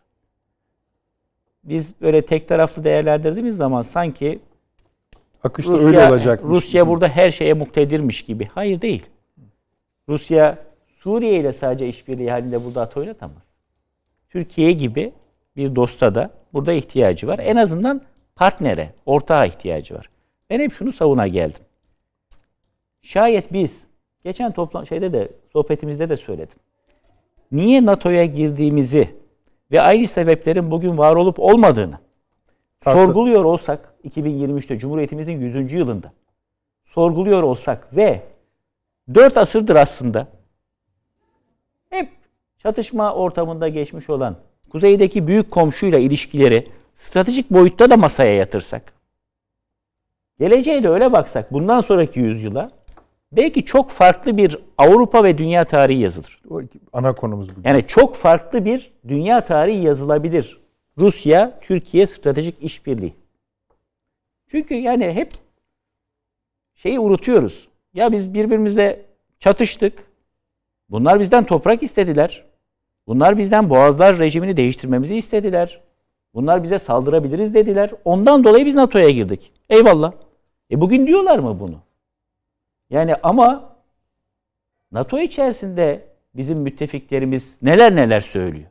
Tabii canım. Yapıyorlar da söylüyorlar. Dolayısıyla bunları değerlendirmek lazım. Rusya özellikle bu coğrafyada eğer varlık gösterecekse Türkiye'nin dostluğuna ihtiyaç duyduğunun farkında.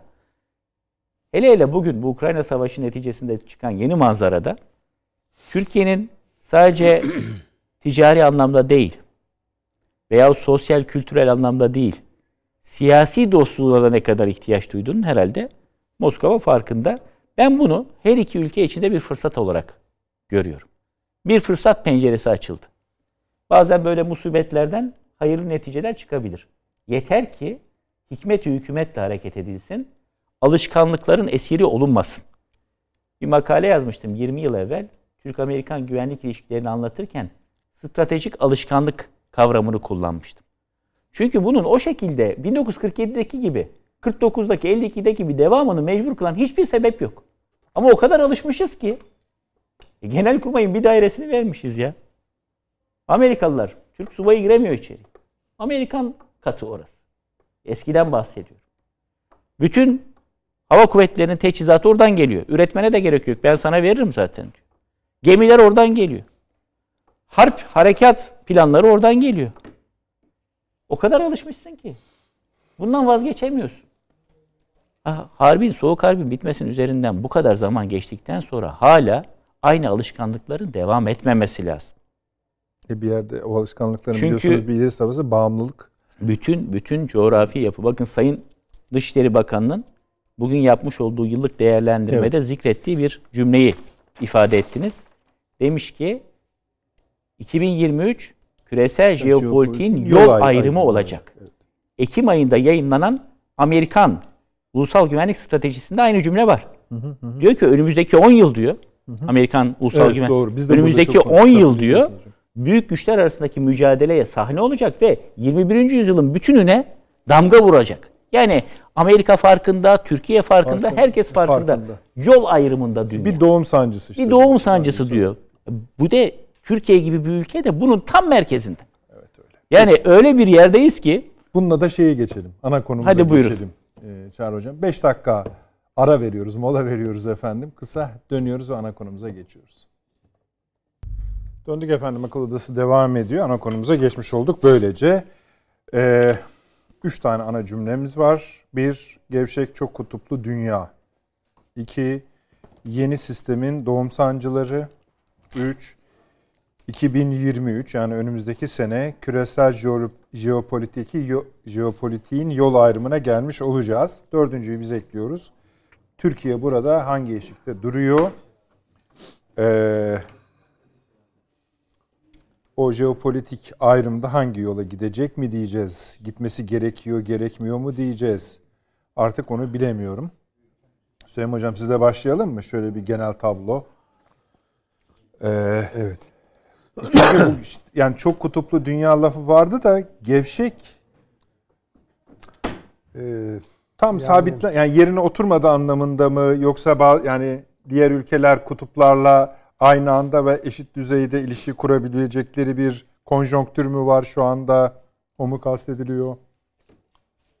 Valla ben bu kutup meselesine pek akıl sır erdiremediğimi söylemeliyim. Mesela İkinci Dünya Savaşı'ndan sonra kurulan dünya iki kutuplu dünya diye adlandırılıyor değil mi?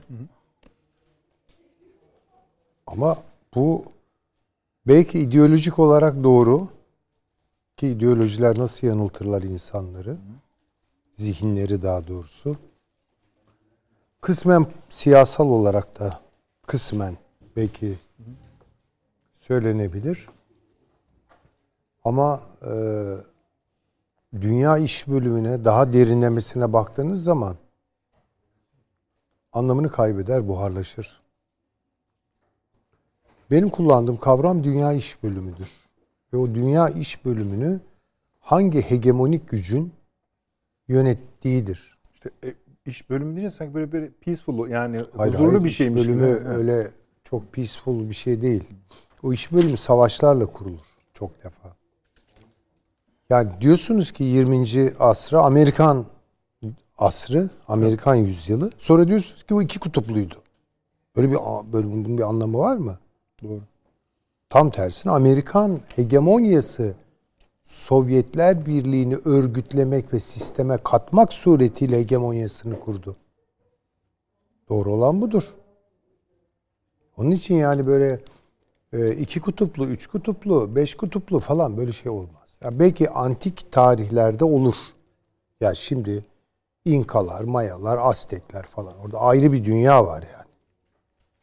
Afrika bir hayli bazı açılardan Amerikalar gibi değil ama kopuk. Evet. Ama Asya merkezli baktığınız zaman bir yerde Çin var, işte Hint var, kendine göre bir İran var, işte Roma var falan böyle gider yani. Antik dünyada bu olur ama modern dünyada öyle ki antik dünyada bile hegemonik sıklet merkezinin işte Çin olduğu değil mi yani işte biraz Hindistan olduğu filan bilinir. Ee, ben bu açıklamaları kibarca ve dolaylı açıklamalar gibi anlıyorum. Yani Amerikan hegemonyası sönümleniyor. Tamam. Tamam. Pastadan da diğerleri de pay alacak ümidi mi taşıyorlar? Bilmiyorum ben onu. Yani bakın eğer hegemonik olarak tarihi kurguluyorsak öyle 8-10 tane hegemonya olmuyor yani. Öyle çok kutuplu dünya lafı bence çok hesaplı söylenmiş bir laf falan değildir. Ya dünyayı paylaşacaklar. Yarısı senin, yarısı benim. Mesela bazıları öyle söylüyor. Ben rastlıyorum. Ya işte Bunu orada Çin varsa bilmiyorum. Yani. söylüyorlar, söylüyorlar evet. Bir cetvel lazım yani. Ha işte yani işte Pasifik bölgesinde Çin hakim olacakmış ama Çin Latin Amerika'ya karışmayacakmış. Ee, Avrupa'ya karışmayacakmış. Afrika'yı bölüşeceklermiş falan. Ya böyle şey olur mu ya? Nerede olmuş bu? Ya Galiba bu sizin ilk dediğiniz daha etkili Süleyman Hocam. Esasında bu çok kutuluk diye tarif edilen şey Amerika'nın e- azalması diyelim. Hani sönümleniyor efendim. işte yani İçi onunla boşalıyor. ilgili bir tarife geliyor. İçi boşalıyor. Bakmayın şu günlerde pazu gösterdiğine. Oraya burnunu, oraya oraya buraya burnunu soktuğuna falan. Yani Amerika dünyayı yönetme kapasitesinin çok gerisine düştü. 1970'lerden itibaren Wallerstein bunları gayet güzel anlatır. Tedrici olarak parça parça döküldü. Bugün çok ileri bir noktada bu mesele. Ama tabii işte bir hegemonyanın sönümlenmesi bir volkanlaştığı ara devreyi de içeriyor. Son perde yangınlı oluyor. O da bu şu yani doğum sancısı diye tarif edilen Ama yırtılmaların olduğu bir Ya an. Amerika'yı kastediyorum. Evet. Yani anladım. Amerika Bu anlamda. bu anlamda Tamam. daha militarist ve daha saldırgan. Bakın Japon ekonomisi son Merkez Bankası'nın aldığı karar idam fermanını imzaladı yani. Aynı Japonya bugün ne yapıyor? Silahlanacağım diyor. İşte Çin'e karşı dünyanın en güçlü ordularından birini kuracağım. Bunun hazırlığı içinde. Hatta bunu da büyük ölçüde başardı zaten. Demek istedim bu sönümlenmeler böyle hani işte biraz belki sönümlenme lafı aldatıcı oluyor. Yani zihinleri e, şaşırtabiliyor. Yani hani işte ölmekte olan bir insanın son günlerinde böyle bir canlanma yaşaması gibi falan gibi bir, şey yani bu e, hoş bir benzetme olmadı belki ama e, böyle bir dellenme hali yani. Ama herkes bunu başka türlü yorumluyor. Yani diyorlar ki bu işte çok kutuplu bir dünyaya gidiyoruz. Yani şimdi yani bunlar bence çok üzerinde düşünülerek söylenmiş laflar falan değildir. Hollanda yüzyılı vardır. Değil mi? Fransa yüzyılı vardır. İngiliz yüzyılı vardır. Amerikan yüzyılı vardır. Ha, boşuna söylenmiş laflar değil. Yani hegemonik bir merkezde kendi karşıtlarını da sistemik kılarak bakın burası çok önemli. Kendi karşıtı olarak gösterdiği sistem karşıtı olarak tarif ettiği unsurları da sistemik kılarak yapılandırdığı bir dünya düzeni vardır. Şimdi bu bozuluyor. 70'lerden itibaren dökülüyor bu. Yavaş yavaş bunun son perdesine doğru geliyoruz işte. Hepsi bu. E ne çıkacak buradan? Yani çok kutuplu bir dünya çıkacak. Vallahi hiç düşünülmeden edilmiş bir laf. Bilmiyorum ki öyle mi olacak? Öyle mi olacak acaba? Yani sonra niye olsun? Bu kadar teknoloji gelişmişken haberleşme değil mi? Kontrol, şu bu. Daha kutuplaşmış bir dünyaya doğru mu gideceğiz? Yoksa herkesin bildiğini okuduğu bölgesel olarak işte güçlerin cirit attığı bir tür dünya feodalitesi mi yaşayacağız? Yok ben buna inanmıyorum. Hangisine inanmıyorsun? İşte bu teze inanmıyorum. Böyle dünya feodalitesi çıkmaz buradan. Buradan başka türlü çok daha bence kutuplu. Kutup kullanacaksak eğer bunu da şu manada kullanıyorum. Her kimse o hegemonik güç kim olacaksa benim kendi projeksiyonlarım var da yani bunlar şu an Ülke belki mi peki sizin Hayır. projeksiyonlarınız? Efendim bu çok ulus devletlerle tayin edilen bir durum edilecek bir güç değil bu. Çok ulusları da aşan bir takım güçler. İki şeyin evliliğinden doğacak bu. Teknoloji, daha doğrusu üç şeyin o zaman. Biyoloji, teknoloji ve sermaye. Yani buradan devlet de olmak zorunda değil. E yani devletin payına buradan ne düşer? Düşer. Devletler Asker ne, mi ne düşer, olurlar? savaş mı düşer? Ya, o geçiş süreçlerinde bütün bunları yaşayacağız zaten. İşte isyanlar olacak, çatışmalar olacak, savaşlar olacak. Pandemiyle başladı bence. evet dediğiniz doğru. Bakın üç şey söyledim. Bu saca ya. Biyoloji, teknoloji ve e, sermaye. Ama bunun politik çıktısını çok iyi bilmiyoruz. Ya bu nasıl bir yeni politik formasyon? Yani ulusları nasıl eğer örgütleyecekse örgütleyecek veya devletleri nasıl örgütleyecekse onları bilmiyorum ben. Yani kendi projeksiyonlarım var ama yani burada insanları bununla meşgul etmek istemem. Ee, onun için hani böyle işte herkes gene işte kendi arazisinde biraz daha muhtar işte burada yerel bölgesel güçler ikili üçlü falan veya tek yeri geldiği zaman bunlar tarihi önümüzdeki zamanların tarihini yazacak hiç zannetmiyorum. Bu hiç düşünülmeden Aslında edilmiş bu bir laftır. bahsettiğinizde bu son olay Elon Musk'ın bu Twitter'ı alıp dövüştürmesi ve onun üzerinden Tabii tabii. Twitter'ın arka bilgilerini faş etmeye başlaması aslında ilginç bir çözüm demek. Ve bu parayı da bir de anket yaptı biliyorsunuz. Bana bırakın derseniz bırakır, yerime geçecek kadar aptal olacak birine bırakırım dedi. Tabii. 50 Ne- milyar dolardan Nedret sonra. Beyciğim, e, biliyorsunuz yani İngiltere üzerinde güneş batmayan imparatorluk, devlet değil mi? Ya bunun haberleşme donanımı neydi ya? Nasıl yapıyordu bunu? Yani mesela işte mektup vardı değil mi? Tamam. Belki telgraf. Başka ne olabilir yani? Hadi diyelim ki bir sonlara doğru telefon falan belki.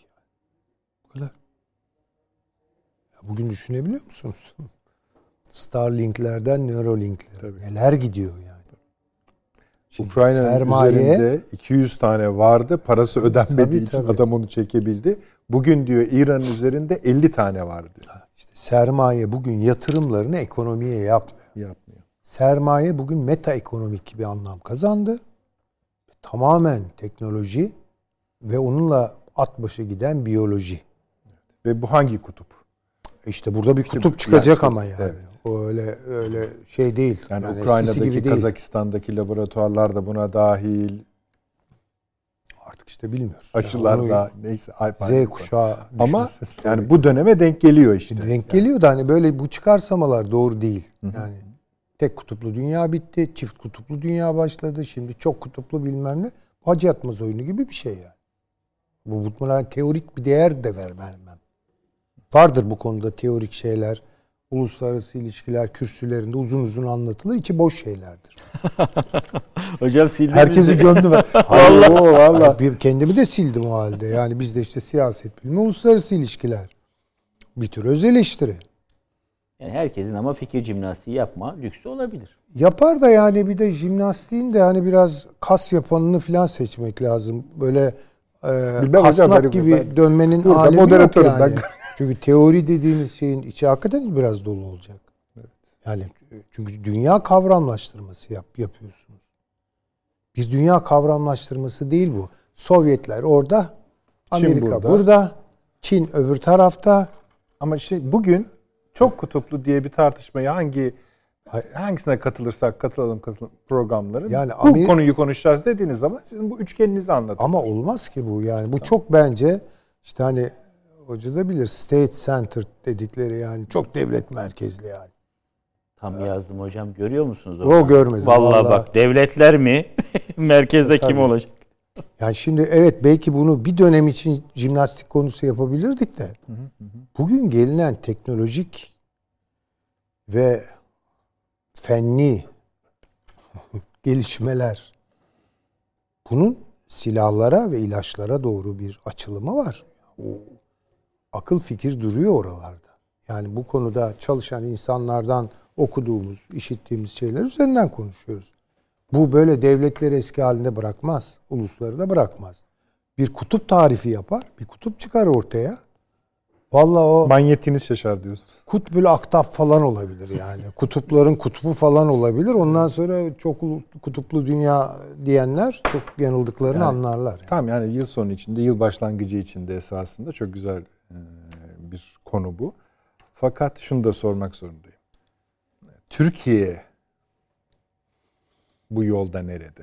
Nerede durmalı, nereye gidiyor, ne görüyor? Şimdi bakın aslında bu çok kutupluluk tartışmasının kendisini tartışmayı açarak form değişikliğine ciddi göndermeler yaptınız. Bu esasında birçok ülkenin bu değişiklikte mesela Türkiye nasıl tarif edilir? Orta boy bir ülke olarak. Ben çok katılmam da hani orta boy bir ülke. Şimdi bunun da formunu değiştiğini düşünüyorum ben mesela. Çünkü bazı müdahaleleri küresel etkiler yaratıyor gibi. Türkiye nerede duruyor? Bu eşikte nerede? Doğum sancısında Şimdi nerede? Şöyle, Türkiye'nin bir orta vade bir de belki büyük bir hesaplaşma olacaksa uzun vadede. Yani ne kadar uzun olur bu? Yani çok da böyle 200 yıl sonrasından Vallahi falan. orta vadeli dedi ya demin Çağrı Hocam ben onu 3-5 sayarım. Bravo. Yani ben şöyle diyorum. Orta vade benim için bir 10 senelik falan bir meseledir. Çünkü e, o uzun vade dediğim zaman en fazla 50 sene falandır. Şimdi ben iki etapta düşünüyorum. Bir, sistemik bir çöküş ve onun doğurduğu boşluklar ortaya çıktığı için şimdi bu Türkiye için hem müthiş fırsatlar hem de büyük riskler getiriyor. Şimdi Türkiye burada bir kere bu e, yeni dünya düzeni diye bir şey olacaksa, yeni dünya kutbu onu veya hegemonik yapısı onu inşa edecekse, onun öncesinde yaşanacak olan çok yıkıcı, çok yıpratıcı ama aslında çok da bence hani şeye şifa olmayan, e, sadra şifa olmayan hesaplaşmaların içinde bir kere ayakta kalmak zorunda. Yani bir doğum sancısı var ama ne doğacağını bilmiyor. Abi onu bilmiyoruz zaten. Yani çünkü orada da bence e, gümbürtüye gidecek ve kaybedecek olanlar var. Türkiye bunlardan biri olmaz. Kolay kolay olmaz. Eyvallah. İran'da olmaz. O biraz ne kadar devletli olduğunuza bağlı. Ee, ama o daha büyük hesaplaşma eğer bir gün olacaksa o bence politik olmaktan ziyade e, etik bir mesele. Şimdi Türkiye'de bunun ipuçları biraz söylemlerde işte e, Cumhurbaşkanı e, Sayın Erdoğan da söylüyor bunu yani. Mesela adalet diye bir kavram var yani. Şimdi bunu bakın inanın telaffuz edecek bir yer kalmadı yani. Reel politik, reel politik diye herkes bir reel politik peşinde koşturuyor. Tamam yani bu olsun da İşte Çağrı hocamlar yapıyor. yapıldığınızı da e, Gerekir diyorsun. iktiza eder. Yani gerekir evet. Fakat bu dediğim gibi bir bir sürecin işi. Ama o sürecin içinde daha sonraki eğer olacaksa o da büyük bir insanlık değeri üzerinden son büyük tartışma falan yapılabilecekse eğer Türkiye'nin bence orada söyleyeceği çok bence Laf var. büyük bir mühtesebat var. Evet. Ama onun ne olduğunu bugün biz de çok farkında değiliz. Biraz dilimize vuruyor işte adalet falan diyoruz. Ya- Yani Erdoğan dışında adaletten bahseden yok biliyor musunuz? Yok, evet. Yok ya. Konu yani bunu ne neye neyi murad ederek söylüyor? Ne anlamda söylüyor? Onu ben bilmiyorum ama bu kelime çıkıyor. Bu kelime onun buluşu değil. Bu coğrafyada derin kökleri var o kelimenin. Şu soruyu insanlar sorsunlar. Fransız devrimcileri yola çıkarken eşitlik dediler. Özgürlük dediler. Kardeşlik dediler. Peki. Ya hiç mi adalet akıllarına gelmedi? Niye? Niye? Biz Fransız devriminin ilkelerini alırken bu boşluğu gördük biliyor musunuz? Tanzimat adamları gördü. Ya para basıyor. Uhuvvet yazıyor. Adalet şey yazıyor. Ee, Ulusavat yazıyor. Hürriyet yazıyor. Bir kenarı da adalet yazıyor ya. Paralara baksınlar insanlar. Nereden çıktı bu mesaj? Çünkü bilinçaltı ya bir dakika diyor burada bir boşluk var. Şimdi o çok büyük bir hesaplaşma. Çünkü kutbül aktap geliyor. Kutupların en bugüne kadar yaşanmış en güçlü donanıma sahibi sahibi olacak bir kutuplaşmaya doğru gidiyor dünya. Ya orada zaten köprüden önceki son çıkıştır yani öyle bir hesaplaşma olacak mı olmayacak mı? Orada kim ne söyleyebilir ben çok merak ediyorum. Mesela Çin ne diyebilir? Bence hiçbir şey söyleyemez. Hint 30 bin şey söyler ama aslında hiçbir şey söylememiş olur. E ne yapsın adamların durumunu biliyorsunuz. E yani işte o çok tanrılık falan böyle o Çok çok şey söyletip de aslında acaba ne söyledi dedirteceğim bir şey. Batı daima dualist olduğu için ya o ya o bu tartışmaları içerisinde gidecek. Yani kim bunu söyleyebilir diye düşünüyorum ben. Çünkü artık bu çok ihmale uğradı adalet. Dünya adil değil işte. Yani. Peki devam edelim. Evet. Biliyorsunuz ucu çok onun. Çok uzattım ben de. Yo, yo, yo, yine konuşuruz. Avni Bey buyurun. Biz e, sadece dünyayı anlatmayın hani gideceği yön olarak. Orada biz neredeyiz onu da söyleyin. Nasıl görüyorsunuz? Şimdi tabii bu hocamın konuşması fevkalade ufuk açıcı, zihin açıcı, İlham vericiydi diyorsunuz. ilham verici bir Peki. konuşma. Tabii biz e, İttihat Terakki'de bir- gelmedim. Yani e, şeyden, tanzimattan beri Türkiye'yi kim yönetecek? Ya biz nereye gideceğiz? Tartışmasını yapıyoruz yani. E, Mustafa Reşit Paşa'ya yani koca Reşit Paşa'ya ya ki o da gençtir esasında. Hani şeylere gravürlere falan baktığımızda böyle kelli felli şey zannediliyor. Ya padişah 17 yaşında ya. Tazminatı ilan adam. Yani onun sadrazamı ne olacak ki kaç yaşındaki? Akşam şeyden çıkmış e, yani şeye gidecek bu e, fermanı okumaya çıkacak. Kapının önünde köşkünün neyse kapısının önünde birisi ko- ko- koluna girmiş çevirmiş demiş ki benim oğlanın ta- şeyi var yani tayin meselesi var filan onu anlatıyor kendi oğlunun. Paşa silkeliyor kolundan adamı. Diyor ki be adam Türkiye'yi kurtarıyor. Senin oğlan şimdi böyle bir kalsın hele. Sonraya kalsın. Dediğim gibi yani tanzimat o fermana baktığınız vakit hani biz de onu bir özetlendi yani işte artık gavura gavur demek yasak filan gibi böyle böyle böyle klişe özetleri var. Ama bir yola girdi Türkiye onunla o süreçte. Saat fermanı öyledir, şu öyledir, bu öyledir. Bizim padişahların içerisinde gavur padişah falan diyoruz yani. Adam neden? İşte pantolon giydi diye. İşte resmi dairelere tablosunu, portresini astırdı diye. Şu diye, bu diye. Yani bin tane şey var. Ama bunların hiçbirisinde bir bir sistem değişikliği falan düşünmek. Bir ta şeye yani İttihat Terakki esasında düşündü ama yapamadı. Meşrutiyet, efendim ikinci meşrutiyet. E, aslında yani Cumhuriyete doğru gidiyor. Yani Türkiye ama yani o kadar ağır aksak ki yani bir türlü oraya kadar gelemiyoruz. Orada gelip bir yerde duruyoruz. Bir bekliyoruz, bir mola veriyoruz. Hele bir soluklanalım filan filan. Ee, ama sonuçta işte kimisi diyor ki işte Kızıl Sultan halbuki bütün Türkiye'deki reformları yapmış. İkinci Abdülhamit filan. Ee, bakıyorsun Sultan Reşat ta, hasta yatağında yani ölmeden önce e, Enver Paşa geliyor diyor ki efendim yani emrah faki olabilir her an bir şey ama bizim de savaş içindeyiz. Bizim de bir takım emirlere, şeylere, e, kararlara ihtiyacımız var. Şu boş şeyleri hazırladım ben diyor. Bunlara mührünüzü basın. Boş kararnameyi imzalatıyor yani. Evladım tabii demiş hemen getirmiş bastırmışlar yani.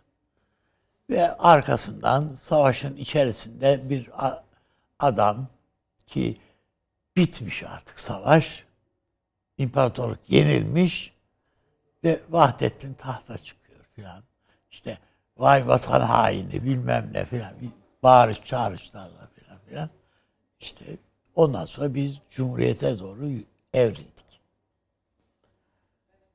Bir takım değişiklikler, köklü değişiklikler sadece Cumhuriyet'ten ibaret değil yani. İşte alfabesinden tut da efendim e, bütün o uluslararası ilişkilere, anlaşmalarına, şunlara buralara varana kadar. Şimdi burada az önce konuştuk bu kutuplar meselesi. İşte şu kutupta veya bu kutupta birisinde biz yer aldık yani. Amerikalılarla birlikte. Ama bu bitti. Bitti ama bizde alışkanlık hasıl etti. Şimdi Bu bugün de bunu imparatorluk çıkardınız döneminde de Eksik biz- olmasın Çağrı Hoca. Yani alışkanlık hasıl etti. Yani bu da uyuşturucu alışkanlığı gibi bir şeydir yani. İptila ya, iptila. Evet yani gibidir. Bizim yalnız imparatorluk döneminde de mesela e, Said Paşa vardır. O Moskov diye. Sabah, sabahları Rus Büyükelçiliğine önce girer. Ne yapalım bugün diyor. Oradan Mahmut geçer. Nedim Nedim, Paşa. Mahmut Ah, Nedim. pardon Nedim Paşa. Yani evet. Nedimov derler. E, Nedimov tabii. diye bakıyorlar. Yani oradan Sazanov. sadalete geliyor adam. İngiliz Said Paşa filan var. O İngilizce filan. Yani böyle şeylerimiz de var. Bizim bağımlılıklarımız da var. Bu Cumhuriyet döneminde de vardır yani bunlar. Yani hatırlayın yani liderlerin bazı liderlerin sloganları bile yani işte Morrison bilen diye. Değil mi yani Süleyman Demirel'den yani söz ederken. bugün bakıyoruz işte solcu dediğimiz adamlar bakıyoruz.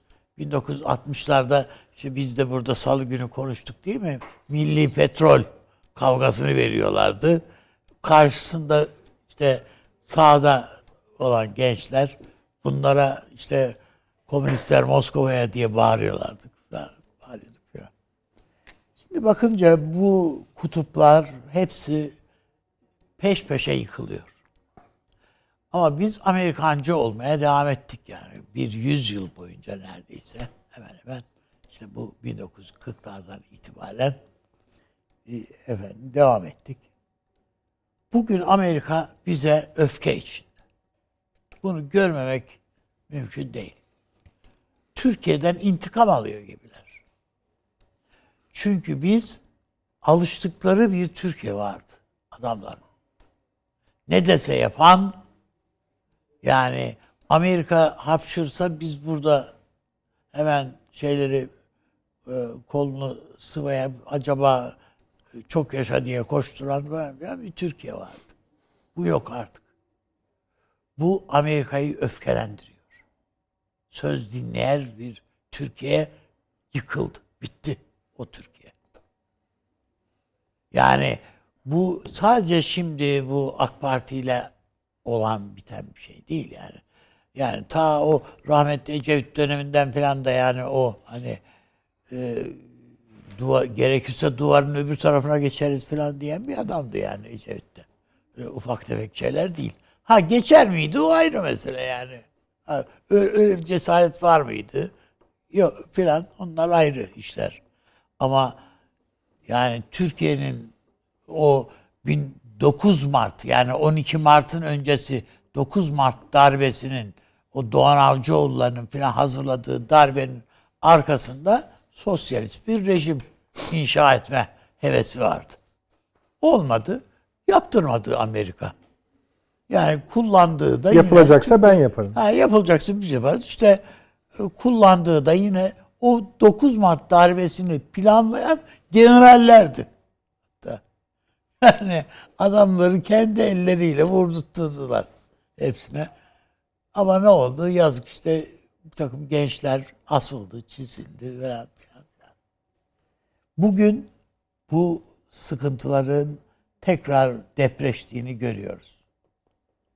Bugün artık az önce Süleyman Hoca'nın söylediği devletlerden daha önemli şirketler var. Ha, Daha ve siz mi gidiyor. ha- ve devletlere diyorlar ki siz mi hakim olacaksınız biz? Ya meydan okuyorlar diyor. Yani kararı veyahut da kararı bir herhangi bir karar, savaş kararı da dahil buna. Sen mi vereceksin ben mi vereceğim? Veya eğer savaş diyorsan bize sormadan mı? Yani şirketlere sormadan mı karar vereceksin? Ee, açıkçası artık e, o siyasi liderlik şuraya baktığımız vakit yani bu dünyanın her tarafında yani Amerika'da da İngiltere'de de Fransa'da da İngil yani her Almanya'da da artık o eski bizim alıştığımız o Atatürk dönemi Atatürk İnönü falan şeyleri Menderesler falan onlar Türkiye gibi baktığınızda o liderler Batı'daki gibi Churchill'ler şunlar bunlar veya De Gaulle'ler falan veya işte Helmut Kohl- Kohl'e varana kadar veya şunlar bunlar. Bit, bunlar bitmiş. Böyle bir şey yok yani. Artık son derece sıradan adamlar var. Yani bir tarafta Trump Vallahi- var. Adam yani acaba evde tek başına filminin hangi bir karesinde ben gözükebilir miyim diyen bir Trump. Bu Amerikan devlet, Amerikan başkanlığına oynuyor. Öbür tarafta işte dünya istihbarda bir istihbarat teşkilatının içinde e, şey yapmış, yetişmiş, büyümüş bir Putin. Ve bir tarafta Almanya'da bakıyorsun e, Doğu Almanya'dan göç etmiş bir göçmen kadın. E, Fransa'da bakıyorsun Sarkozy diye bir adam. Acaba Kaddafi'den para alsam nasıl olur falan diye. Ama bir şey dikkatinizi çekiyor mu üstadım? Bu adamları şirketler siyasete taşıyor. Tabii tabii tabii. Yani işte adam şirketler alıyor. Veya ya Avrupa Parlamentosu'nda milletvekili olan kadın rüşvet alıyor ya. Sevgilisi Veya son örneği bu Amerika'da Suriye'de hayatını kaybeden askerlerin aileleri şimdi Lafarge'a Irak'ta ve Suriye'de dava açıyorlar mesela. Yani o da bir şirket ve o da büyük bir şirketmiş meğerse.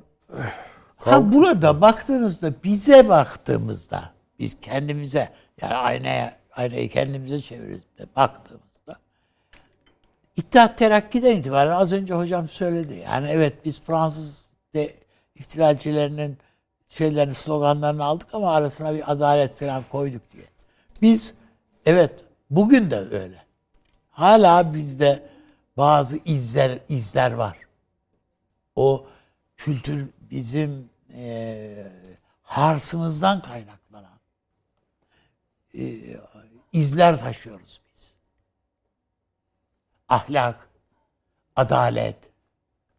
Ya bu, bu Tabii. bunlar önemli. Yani karşılığı Bizim pek şey- yok ama en Evet. azından dilimizde Ha, var. ya dilimizde var. Onların dilinde de yok. Ya bunlar biz Onlar işte dilinde bile yok. işte şey yaptığımız değerler var. İşte Yunus diyoruz, Mevlana diyoruz.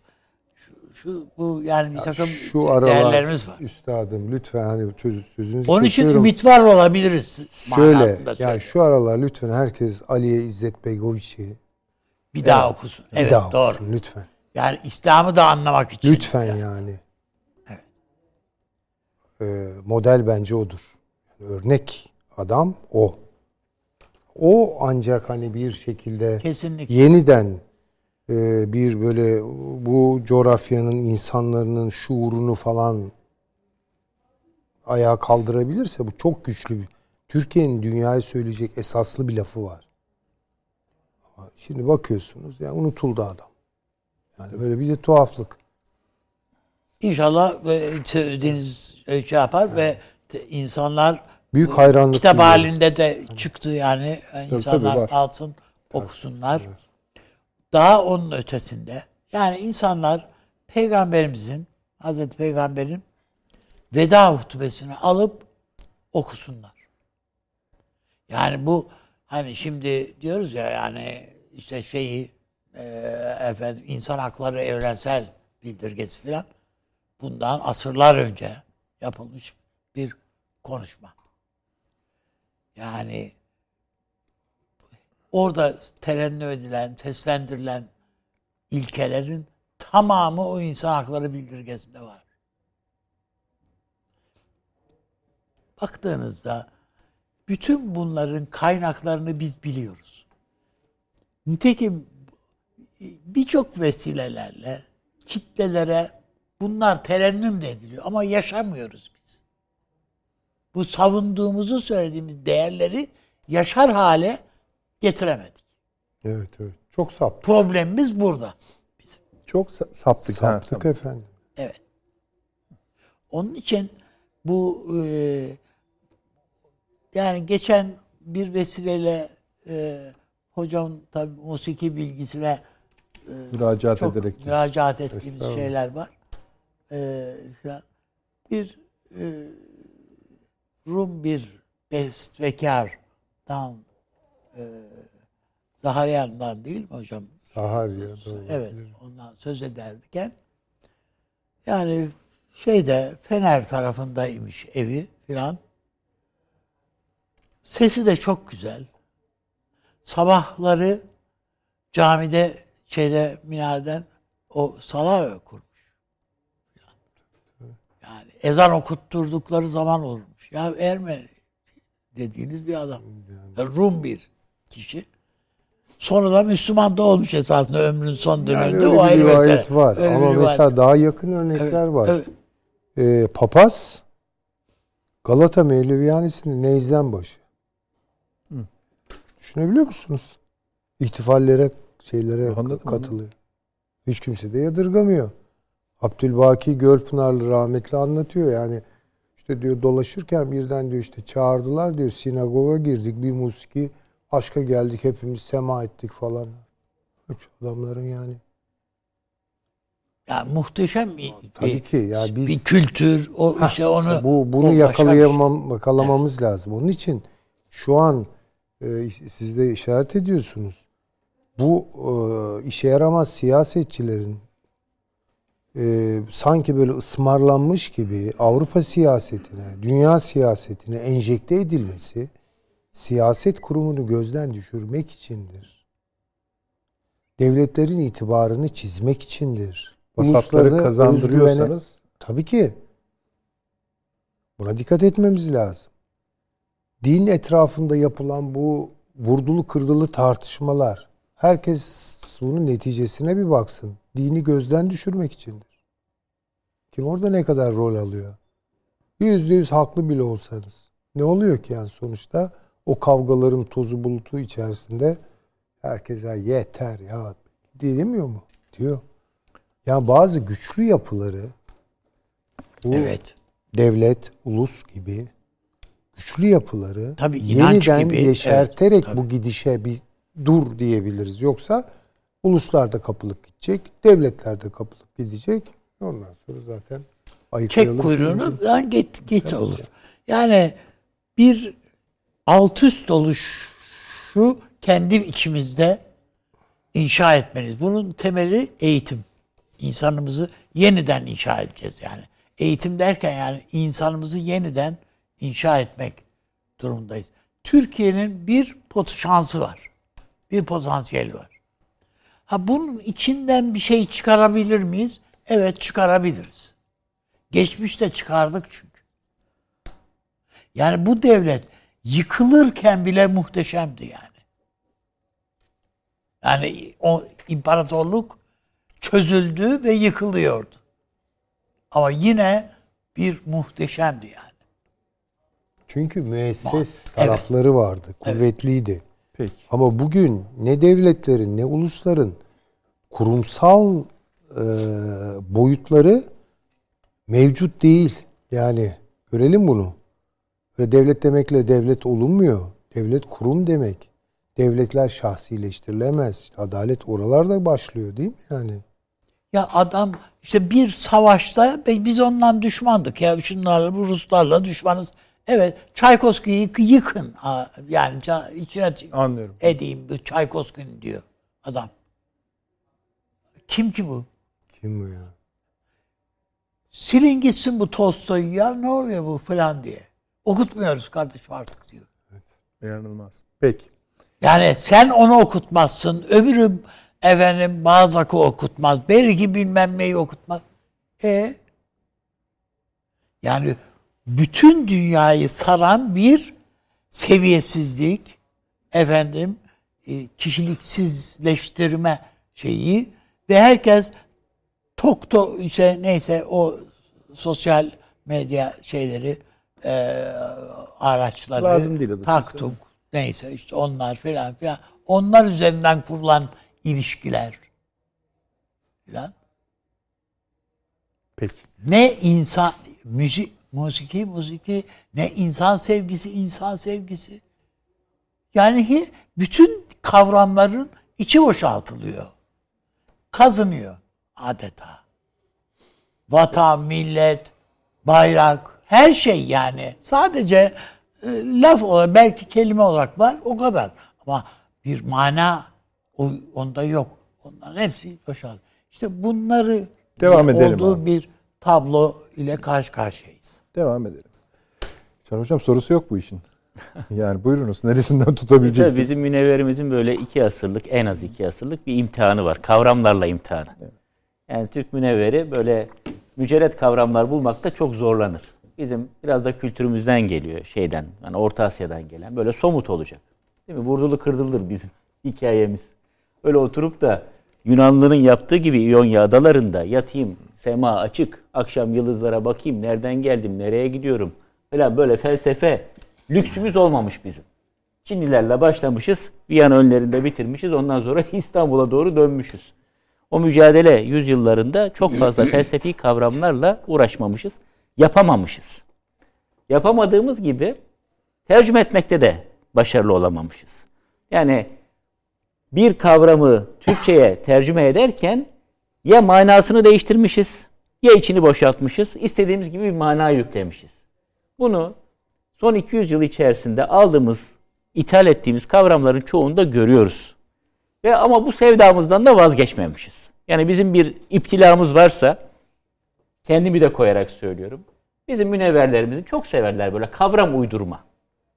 Kavram tercüme etme. Biraz da bu var bizim dış politikamızda da var. Son 20 yılda biraz daha böyle e, popüler hale geldi. E, bir kısmı anlamı olmayan, bir kısmı yanlış ama bazıları da yerli yerine oturan bir kavramsallaşma macerası yaşadık biz geçmişte.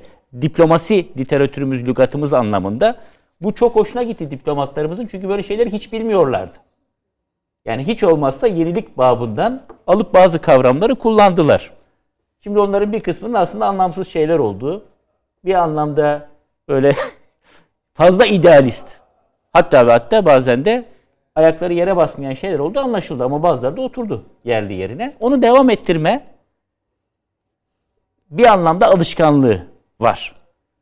Şimdi ne yapıyoruz? Ya Cumhuriyet'in 100. yıl 100, 100. yılı değil mi? Yaklaşıyor. Ya bir, bir, bir takım kavramlarla açıklayalım bunu. E tamam açıklayalım da o bir takım kavramlar icat edilmez. O zaten kendi dönüşüm ve evrim süreci içerisinde oluşur, gelir senin sen onu kucağında bulursun. O masadadır zaten. Sen ona sadece bir yön verirsin, şekil verirsin. Ama hadi bakalım bir kavram üretelim. Şimdi siyasi partilerde de, devlet idaresinde de, hatta hatta şirketlerde de bile strateji toplantıları falan vardır. Bunlar seçim evvelinde çok yapılırlar. Böyle danışman firmalar vardır, şahıslar vardır. Veyahut böyle şirket büyüyecektir, birleşecektir falan. Yeni bir isim alacaktır, yeni bir sektöre girecektir, yeni bir alana girecektir. Otururlar, böyle strateji üretirler. Orada bir takım kavramlar üzerinde hep beraber en zor olan nedir biliyor musunuz? O şirketin geçmişine, o şirketin ortaklarının yapısına uygun olmayan ama halkın sırf hoşuna gittiği için olması gerektiğini danışmanın söylediği kavramı o şirkete yapıştırmak. Ya da o kuruma yapıştırmak. O da ya da o siyasi partiye yapıştırmak. Niye? Ya halkın hoşuna gider bu. Ya da işte yeni kuşakların hoşuna gider. Bak oradan da 5 milyon kişi oy verecek filan. E şöyle bir şey değil. Ya arkadaş benim geçmişimde böyle bir şey yok. Bana böyle eğreti durmaz mı bu? Ya boş ver biz yapalım olsun. Sonra danışman zaten seçimden sonra neticeye bakmaz yani. Ya da şirket birleştik parasını alır gider. Hangi danışman tamam 5 yılda ben bunun garanti veriyorum diye sözleşme imzalıyor Allah aşkına. Var mı böyle bir seçim danışmanı? Ya da parti birle, e, şirket birleştirme danışmanı. Böyle bir şey yok. Adam işini yapıyor, alıyor parasını gidiyor. Bu kavramların hepsi tartışmaya açık kavramlar. Ve bizim özellikle dış politikamızda kullandığımız kavramların büyük bir bölümü de batı merkezli ve batıda üretilmiş evet. kavramlar. Öyle bir dünyada yaşamıyoruz. Bir defa evvela bunu kabul etmemiz lazım. Madem kavram kullanacağız, evvela o kavramları mercek altına yatırıp bunlar hangi ortamda, Heh, ilk defa nasıl kullanıldı, Tabii. Hangi manada kullanıldı, zaman içerisinde, zaman ve mekan değiştikçe nasıl değişti, bir yerden bir yere nasıl geldi? Mesela kutup kelimesi. Şimdi çok gevşek, çok kutuplu dünya düzeni diyor. Evet. Peki kutup ne demek? Kutup kıble midir? Sıklet merkezi midir, cazibe merkezi midir? Hepsi içinde kullanılabilir. Yani açarım ben Amerika'nın bir stratejisini gösteririm. Kutup cazibe merkezi yani iktisadi cazibe merkezi olarak da kullanılmış olabilir. Ama aynı zamanda bir askeri sıklet merkezi olarak da stratejinin sıklet merkezi olarak da kullanılmış olabilir. Veyahut kıble olarak da kullanılabilir. Yani hangisi? Ya bunların arasında bile kullanılıyor. Efendim? Tasavvufta bile kullanılıyor. Tasavvufta bile kullanılıyor. Değil mi? Yani merci taklit de kutuptur aslında. Evet. Baktığınız zaman yani Şia'da bile var. Diyorlar. Evet. Dolayısıyla bunların arasında efendim çok da büyük fark yok. Hayır var. Kaldı ki yeni bir dünya tarif ediyor isek son 5 asırdır Batı hegemonyasının dışında bir dünya kurulacağını tasavvur ediyor isek o zaman artık Batı terminolojisini kullanarak bugünü ve geleceği de izah etmekten yavaş yavaş uzaklaşmamız lazım. Hocam bir parantez içinde bir şey söyleyebilir miyim? Ee, kriz kelimesi Osmanlı'ya geldiği vakit yani şey, ekonomik manada Abdülhamit e, efendim e, Abdullah Cevdet Abdullah Cevdet pardon e, efendim Cevdet Paşa. Devlet Paşa'yı görevlendiriyor. Bir sözcük bulun, bir kelime bulun diye. Hemen hemen işte iki haftaya yakın çalışmış üzerinden. Buhran kelimesi orada üretildi. Yani kavram karşılıklarını üretmek o kadar kolay da değil yani. Değil. Bazen de çok ilginç şeyler oluyor. Hatta bugün bir toplantı vardı. Ee, o bağlamda aklıma geldi. Mesela uluslararasılaşma diye bir kelime var. Bu kelime lügatlara 100 senedir girmiş batıda. Internationalization bunun adı. Bizde de son 70 senedir kullanıyoruz. Nasıl biliyor musunuz? Beynel birleştirilme olarak girmiş. 1947'de Kudüs hakkında karar alırken Birleşmiş Milletler Filistin hakkında Filistin Kudüs'ü uluslararası yönetim altına sokuyor. Onun adı Internationalization of Jerusalem. Yani Kudüs'ün beynelmilalleştirilmesi diye bizim diplomatik vesikalarımızda geçiyor. Fakat aradan bu kadar müddet geçmiş. Türk Dil Kurumu sözlüğünde uluslararasılaştırma kelimesi yok. Diyeceksiniz ki olmayabilir. Olur mu öyle şey? Şimdi saatleri ayarlama enstitüsü mantığıyla hala hareket eden bir bürokrasimiz var. Bunun böyle olmaması için her şey yapılmasına rağmen. Mesela bir kurumumuz ismi lazım değil. Çok da önemli bir kurum. Çünkü bütün kamu kurumları arasındaki haberleşme kurallarını belirleyen bir kurum. Çok önemli bir kurum. Diyor ki ben diyor Türk Dil Kurumu sözlüğünde geçmeyen Ha, kelimeyle yani. Öyle kelimeyle kelimeyle bir birim kurulmasına müsaade etmem. Hangi kelime o? Uluslararasılaşma. Ya Allah'tan kork kardeşim. Şimdi bu kelimeyi ben kullanıyorum. Herkes kullanıyor. Sözlükte yok diye. O zaman sendeki benim kuralım yanlış demek ki de. Demek ki sözlükte. O zaman ya da Türk Dil Kurumu'na de ki sen böyle bir kelimeyi niye koymadın kardeşim? Şimdi biz hala böyle bir kelimeyi koyalım mı koymayalım mı diye tartışıyoruz. Bir yandan da kavram üretmeye çalışıyoruz. Biraz fazlaca boş işlerle uğraşıyoruz gibi Evet, geliyor. evet. Değil mi? Tabii. Biz somutu seviyoruz çünkü. E, soyutla uğraşmayı çok beceremiyoruz. Peki o zaman ne anlatmak istiyor? Batı terminolojisi içerisinde madem o çerçevede konuşuyoruz. Son 75-80 yıldır yani 2. Dünya Savaşı bittiğinden bu yana evvela iki kutuplu, o kutupu da siyasi ideolojik merkez anlamında söylüyorum. Bir dünya düzeni var idi. Daha sonra buna bir üçüncü yol eklendi. Değil mi? Bağlantısızlar hareketi eklendi. Ama aslında üç buçuk bunların üçünde de olmayan bir başka topluluk daha vardı. Arkasından bu iki kutuplu dünya düzeninde biri diğerine galip geldi. Acaba tek kutuplu mu olacak, çok kutuplu mu olacak tartışmaları yaşandı 90'lı yıllar boyunca. Sonra dendi ki bu artık liberal demokrasilerinin yüzyılıdır. Son tarihin sonu geldi dedi adam. Fukuyama. Bundan sonra liberal ama sonra bir baktık öyle değil. Çeşitli çatışmalar var. Dini, mezhepsel, etnik. Dünyada Avrupa Birliği böyle bir başını kaldırmaya başladı. Çin oradan yükselmeye başladı. Acaba çok kutuplu mu olacak? Hocam Şimdi- şöyle yapabilir miyiz? Yok, Çok bir özür cümleyle dilerim. bitireceğim. Ha, bitirmenize gerek yok da. Hı. bitireceğim. Aslında bütün bu tartışmalar dünyayı kim yönetecek sorusuna cevap vermek için üretilen bir takım çözümlerin kavramları. Maksat aslında bir hakimiyet mücadelesi. Bu illa hocama yüzde yüz katılıyorum. Devletlerin hakimiyeti değil. Belki de zaten hiç devletlerin hakimiyeti olmadı. Olmadı bu ama. Belki zaten hiç olmadı. Belki zaten bir internasyonel burjuvazi vardı. Proletarya internasyonalizmi kurulamadı ama burjuva internasyonalizmi yani küreselleşme dediğiniz nedir yahu? Yani burjuva internasyonalizmi belki de tesis edildi.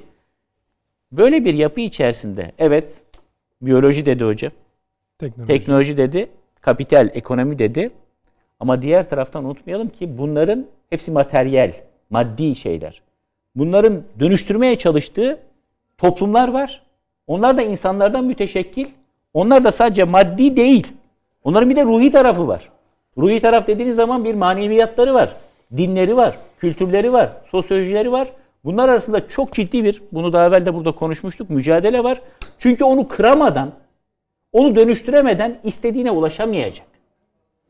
Onu neyle dönüştürmeye çalışıyor? Dizilerle dönüştürmeye çalışıyor. Alışkanlıklarını değiştirerek dönüştürmeye çalışıyor. Şu olmasa, değil mi? Akıllı. Acaba hayatımızdan bir takım saatleri kayıp mı ederiz, kazanır mıyız?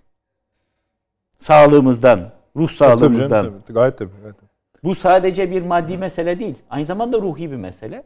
Dolayısıyla Hocam çok... şu yılın son reklamını bir vereyim ne olur çok. Peki buyurun. Tamam, sonra sizdeyiz yine. Efendim e, dört buçuk dakika hemen geliyoruz. Devam ediyoruz efendim akıl odasına. Çağrı hocamızın sözünü kestik. Şimdi Amerika Birleşik Devletleri'nin o ulusal güvenlik stratejisinin bence bütün bu kavramsallaştırma çabaları içerisinde ayrı bir yeri var. Çünkü çok net. Düşmanın kim olduğunu isim vererek söylüyor. Ortağın kim olduğunu isim vererek söylüyor. Dünyayı nasıl gördüğünü de net söylüyor. Diyor ki dünya bir Kızılderili kovboy mücadelesi gibi iyilerle kötüler arasında bir mücadelenin süre gittiği, en son bu stratejide de Biden'ın stratejisinde bir tarafta demokrasiler, öbür tarafta otokrasiler vardır. Demokrasilerin lideri benim, benimle beraber olun diyor. Bu kadar net. Yani kavramlara çok fazla katılmaya, takılmaya gerek yok. Kendi perspektifinden dünyayı nasıl görüyorsan ifade ediyorsun. Amacının ne olduğunu da ifade ediyorsun. Dünya için işte barış, özgürlük, e, müreffeh bir dünya düzeni filan yazmış ve Amerikalılara daha çok iş kazandırmak demiş. Yani açık açık da yazmış bunu. Bunun içinde dayandığım demiş şeyler, unsurlar ekonomim, kültürel gücüm, istihbarat kapasitem, değerlerim, ordum falan diye de saymış. Şimdi biz bu değiliz bir defa. Kutuplar üzerinden filan dünyayı tarif edersek Türkiye'nin yeni yüzyılda dünya siyasetinde oynamak istediği rolü kimseye anlatamayız. Çünkü bizim 20-25 yıllık hikayemiz de bu değil. Peki biz ne diyoruz? Bizim bir farklılığımız var ya. Biz diyoruz ki böyle olmaz. Çünkü bu hakimiyet amaçlayan bir yaklaşım. Kutup dediğiniz zaman onun arkasında dünyaya hakim olma, bölgeye hakim olma, Çekim merkezi. bir sadece çekim merkezi değil, hegemonya kurma. O var yani. Biz ne diyoruz? Biz diyoruz ki ya dünya beşten büyük. Yani herkes egemen ve eşit olmalı bu düzende diyoruz. Ortaklıklar olmalı diyoruz. Değil mi? Onlar dile getiriliyor. Eyvallah. Yıllardır. Eyvallah. E, az- ama buna ulaşmak için o zaman farklı bir terminoloji değiştir, geliştirmen lazım. Yani gevşek ya da sert kutupluluk bu bir vaka olabilir. Yani Çin oradan yükseliyor. Ama bunun neticesinde bir mü- mücadele olduğunda, çatışma olduğunda illa bu çatışmanın taraflarından biri olmaya mecbur edilemeyeceğini, buna karşı çıktığını, buna isyan ettiğini söylemek durumunda Türkiye. Ben niye 40 katır mı 40 satır mı arasında kalayım? Tabii. Bana ne sizin kendi aranızdaki mücadeleden? Efendim sen bunun dışında kalamazdın. Evet. Enver Paşa'ya da öyle dediler. Dediler ki ya böyle bir mücadele var. Bunun dışında kalamazsın. Ya Almanya ile beraber ya İngiltere ile. Biliyorsunuz o İngiltere'ye gittiler. Red cevabı. Fransızlar reddetti. Ruslar reddetti. En sonunda harp başladıktan birkaç gün sonra 2 Ağustos 1914'te işte Tarabya'daki Yalı'da ittifak anlaşmasını Almanlarla imzaladı. Dışarıda kalabilir miydi? Hayır, Ya- yok. Şimdi keşke belki tarihte yok böyle şeyler ama mesela bugün benim önümde böyle bir tablo olsa valla sonuna kadar dışarıda kalabilmek için çaba gösterirdim ben. Hocam gösterdiler de. Çünkü sen menüdesin. Sen menüdesin yani. Ne, nasıl olur da bunun dışında? Ayrı mesele. Bugün de bu dayatmaya mecbur değiliz biz ya. Yani Hindistan'la da, Çin'le de, Rusya'yla da, Amerika'yla da, Avrupa Birliği'yle de belli bir ticari, siyasi ilişkimi ben devam ettirebilirim. Bunların arasındaki mücadele beni elbette etkileyecektir. Bütün dünyayı etkileyecektir. Ama taraf olmaya mecbur muyum ben? E o zaman NATO'nun içerisinde ne işim var diyor. Bir dakika NATO'nun tamamı taraf olmaya mecbur mu Çin'le ABD arasındaki mücadeleye? Tabii. Ya da buna çok mu hevesli Almanlar ya da Fransızlar? O yüzden Türkiye'nin bence böyle bir çok gevşek, sert, kutuplu dünya düzeni ni kabul edip bunu bir vaka kabul edip bunun üzerine bir siyaset inşa yerine kendi söyleyeceği neyse onu söylemesi gerekiyor. O da Birleşmiş Milletler sisteminin reforme edilmesi, daha adil, herkese eşit yaklaşan, gerçek anlamda Birleşmiş Milletler sisteminin üzerine bina edildiği, inşa edildiği kağıt üzerinde ne varsa ona rücu edilmesi.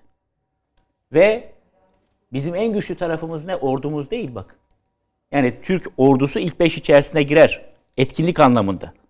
Ama Türkiye dış politikasında neyle anılıyor? İnsani diplomasisiyle anılıyor. Bunu pandemi zamanında da gösterdik biz. Yani dünyanın her yerine maske gönderen, ilaç gönderen, solunum cihazı gönderen, yiyecek gönderen bir ülke, en fazla da yardım yapan ülke. O insani diplomasisiyle, uzlaştırıcı tutumuyla, ara bulucu tutumuyla çatışan tarafları sadece Rusya, Ukrayna değil, Filipinler'de de Mindanao ile devlet arasında girip de onları barıştıran Türkiye oldu. Afrika'nın pek çok yerinde Filistinli tarafları arasında da bunu yaptı. Ve bir artık arabuluculuk kültürü oluştu Türkiye'de. Yani eskiden herkesin adına İskandinav ülkeleri, Norveç filan gelirdi. Hayır. Türk diplomatları da bunu başarabiliyor. Bu yönüyle ve iyiliği, güzelliği öne çıkartan.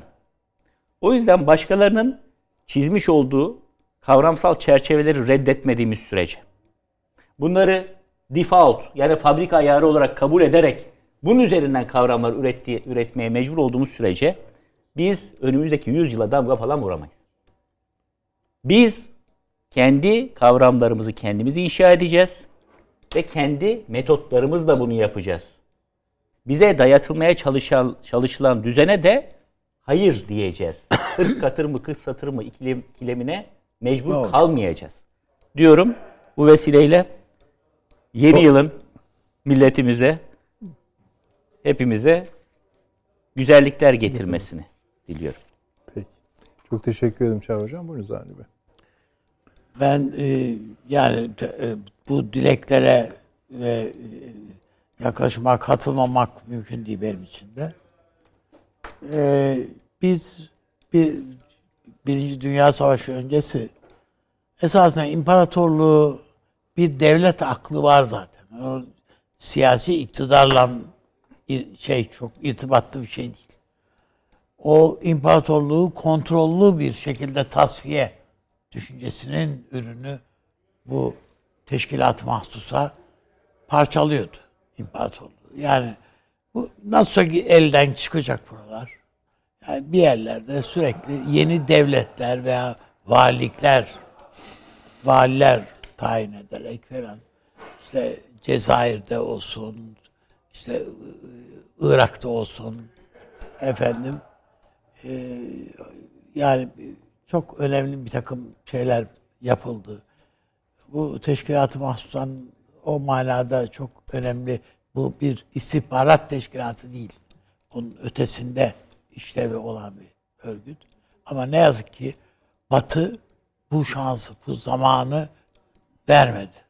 Bunu gerçekleştirme, e, hayata geçirme o planı şansını vermedi. Mecbur kaldılar. Yani kaldık. İşte mücadeleye, bu savaşa girmek zorunda kaldık. Ee, Enver Paşa da zaten Yalı'ya geldiği vakit diyor ki müjde bir oğlumuz oldu. Yani başka bir şey değil. E işte o oğlumuz önümüze böyle bir tablo çıkardı. Çok şükür ki o tablonun içerisinden bir milli mücadele, o tablonun içerisinde bir Çanakkale destanı, bütün o olmaz, yapamazlar. Yani bu bitti burası denilen coğrafyada yeniden bir diriliş, şahlanış ortaya çıkarmayı başardık. Ee, Demin de söylediğim oydu zaten. Aynı şeye, e, ruha tekrardan hem bizim ihtiyacımız var hem de bu bizim sahip olduğumuz bir şey. Damar. Ben de bu vesileyle 2023'ün hepimize iyilikler getirmesini Allah'tan diliyorum. Ee, Peki. Ve Teşekkür ederim. bizim seyircilerimize karşı da bu dileklerimi doğrudan ileteyim. Bu vesileyle iyi oldu. Çok sağ olun. Peki.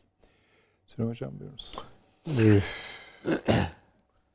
Bosna Savaşı'nın devam ettiği o çok kanlı günlerde Sırp keskin nişancılarının adeta benzetmek tabii çok nahoş biliyorum ama böyle tavşan avlar gibi genç, yaşlı, çocuk dinlemeden herkesi öldürdüğü toplu katliamların yaşandığı bir dönemde yavaş yavaş oluşan Boşnak direnişine komuta eden e, Ali İzzet Begoviç askerlere yaptığı konuşmalardan birinde şunu söyledi.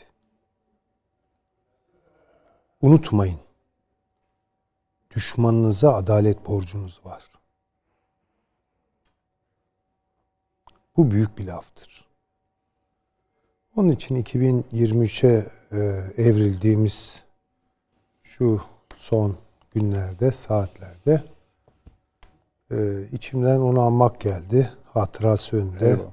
saygıyla eğiliyorum. Abi çok teşekkür ediyorum. Biz de teşekkür Sağ olun ediyoruz. Süleyman Sağ Hocam. Kıymetli hocam. Çok çok teşekkür ediyorum. Efendim Salı günü yine 20.45'te huzurlarınızda olacağız inşallah. Ee, yeni yılda yani o eşikte, yol ayrımında e, biraz önce Türk jeopolitiğini dinlediniz esasında. Ee, Salı günü bıraktığımız yerden devam edelim. İyi geceler diliyoruz.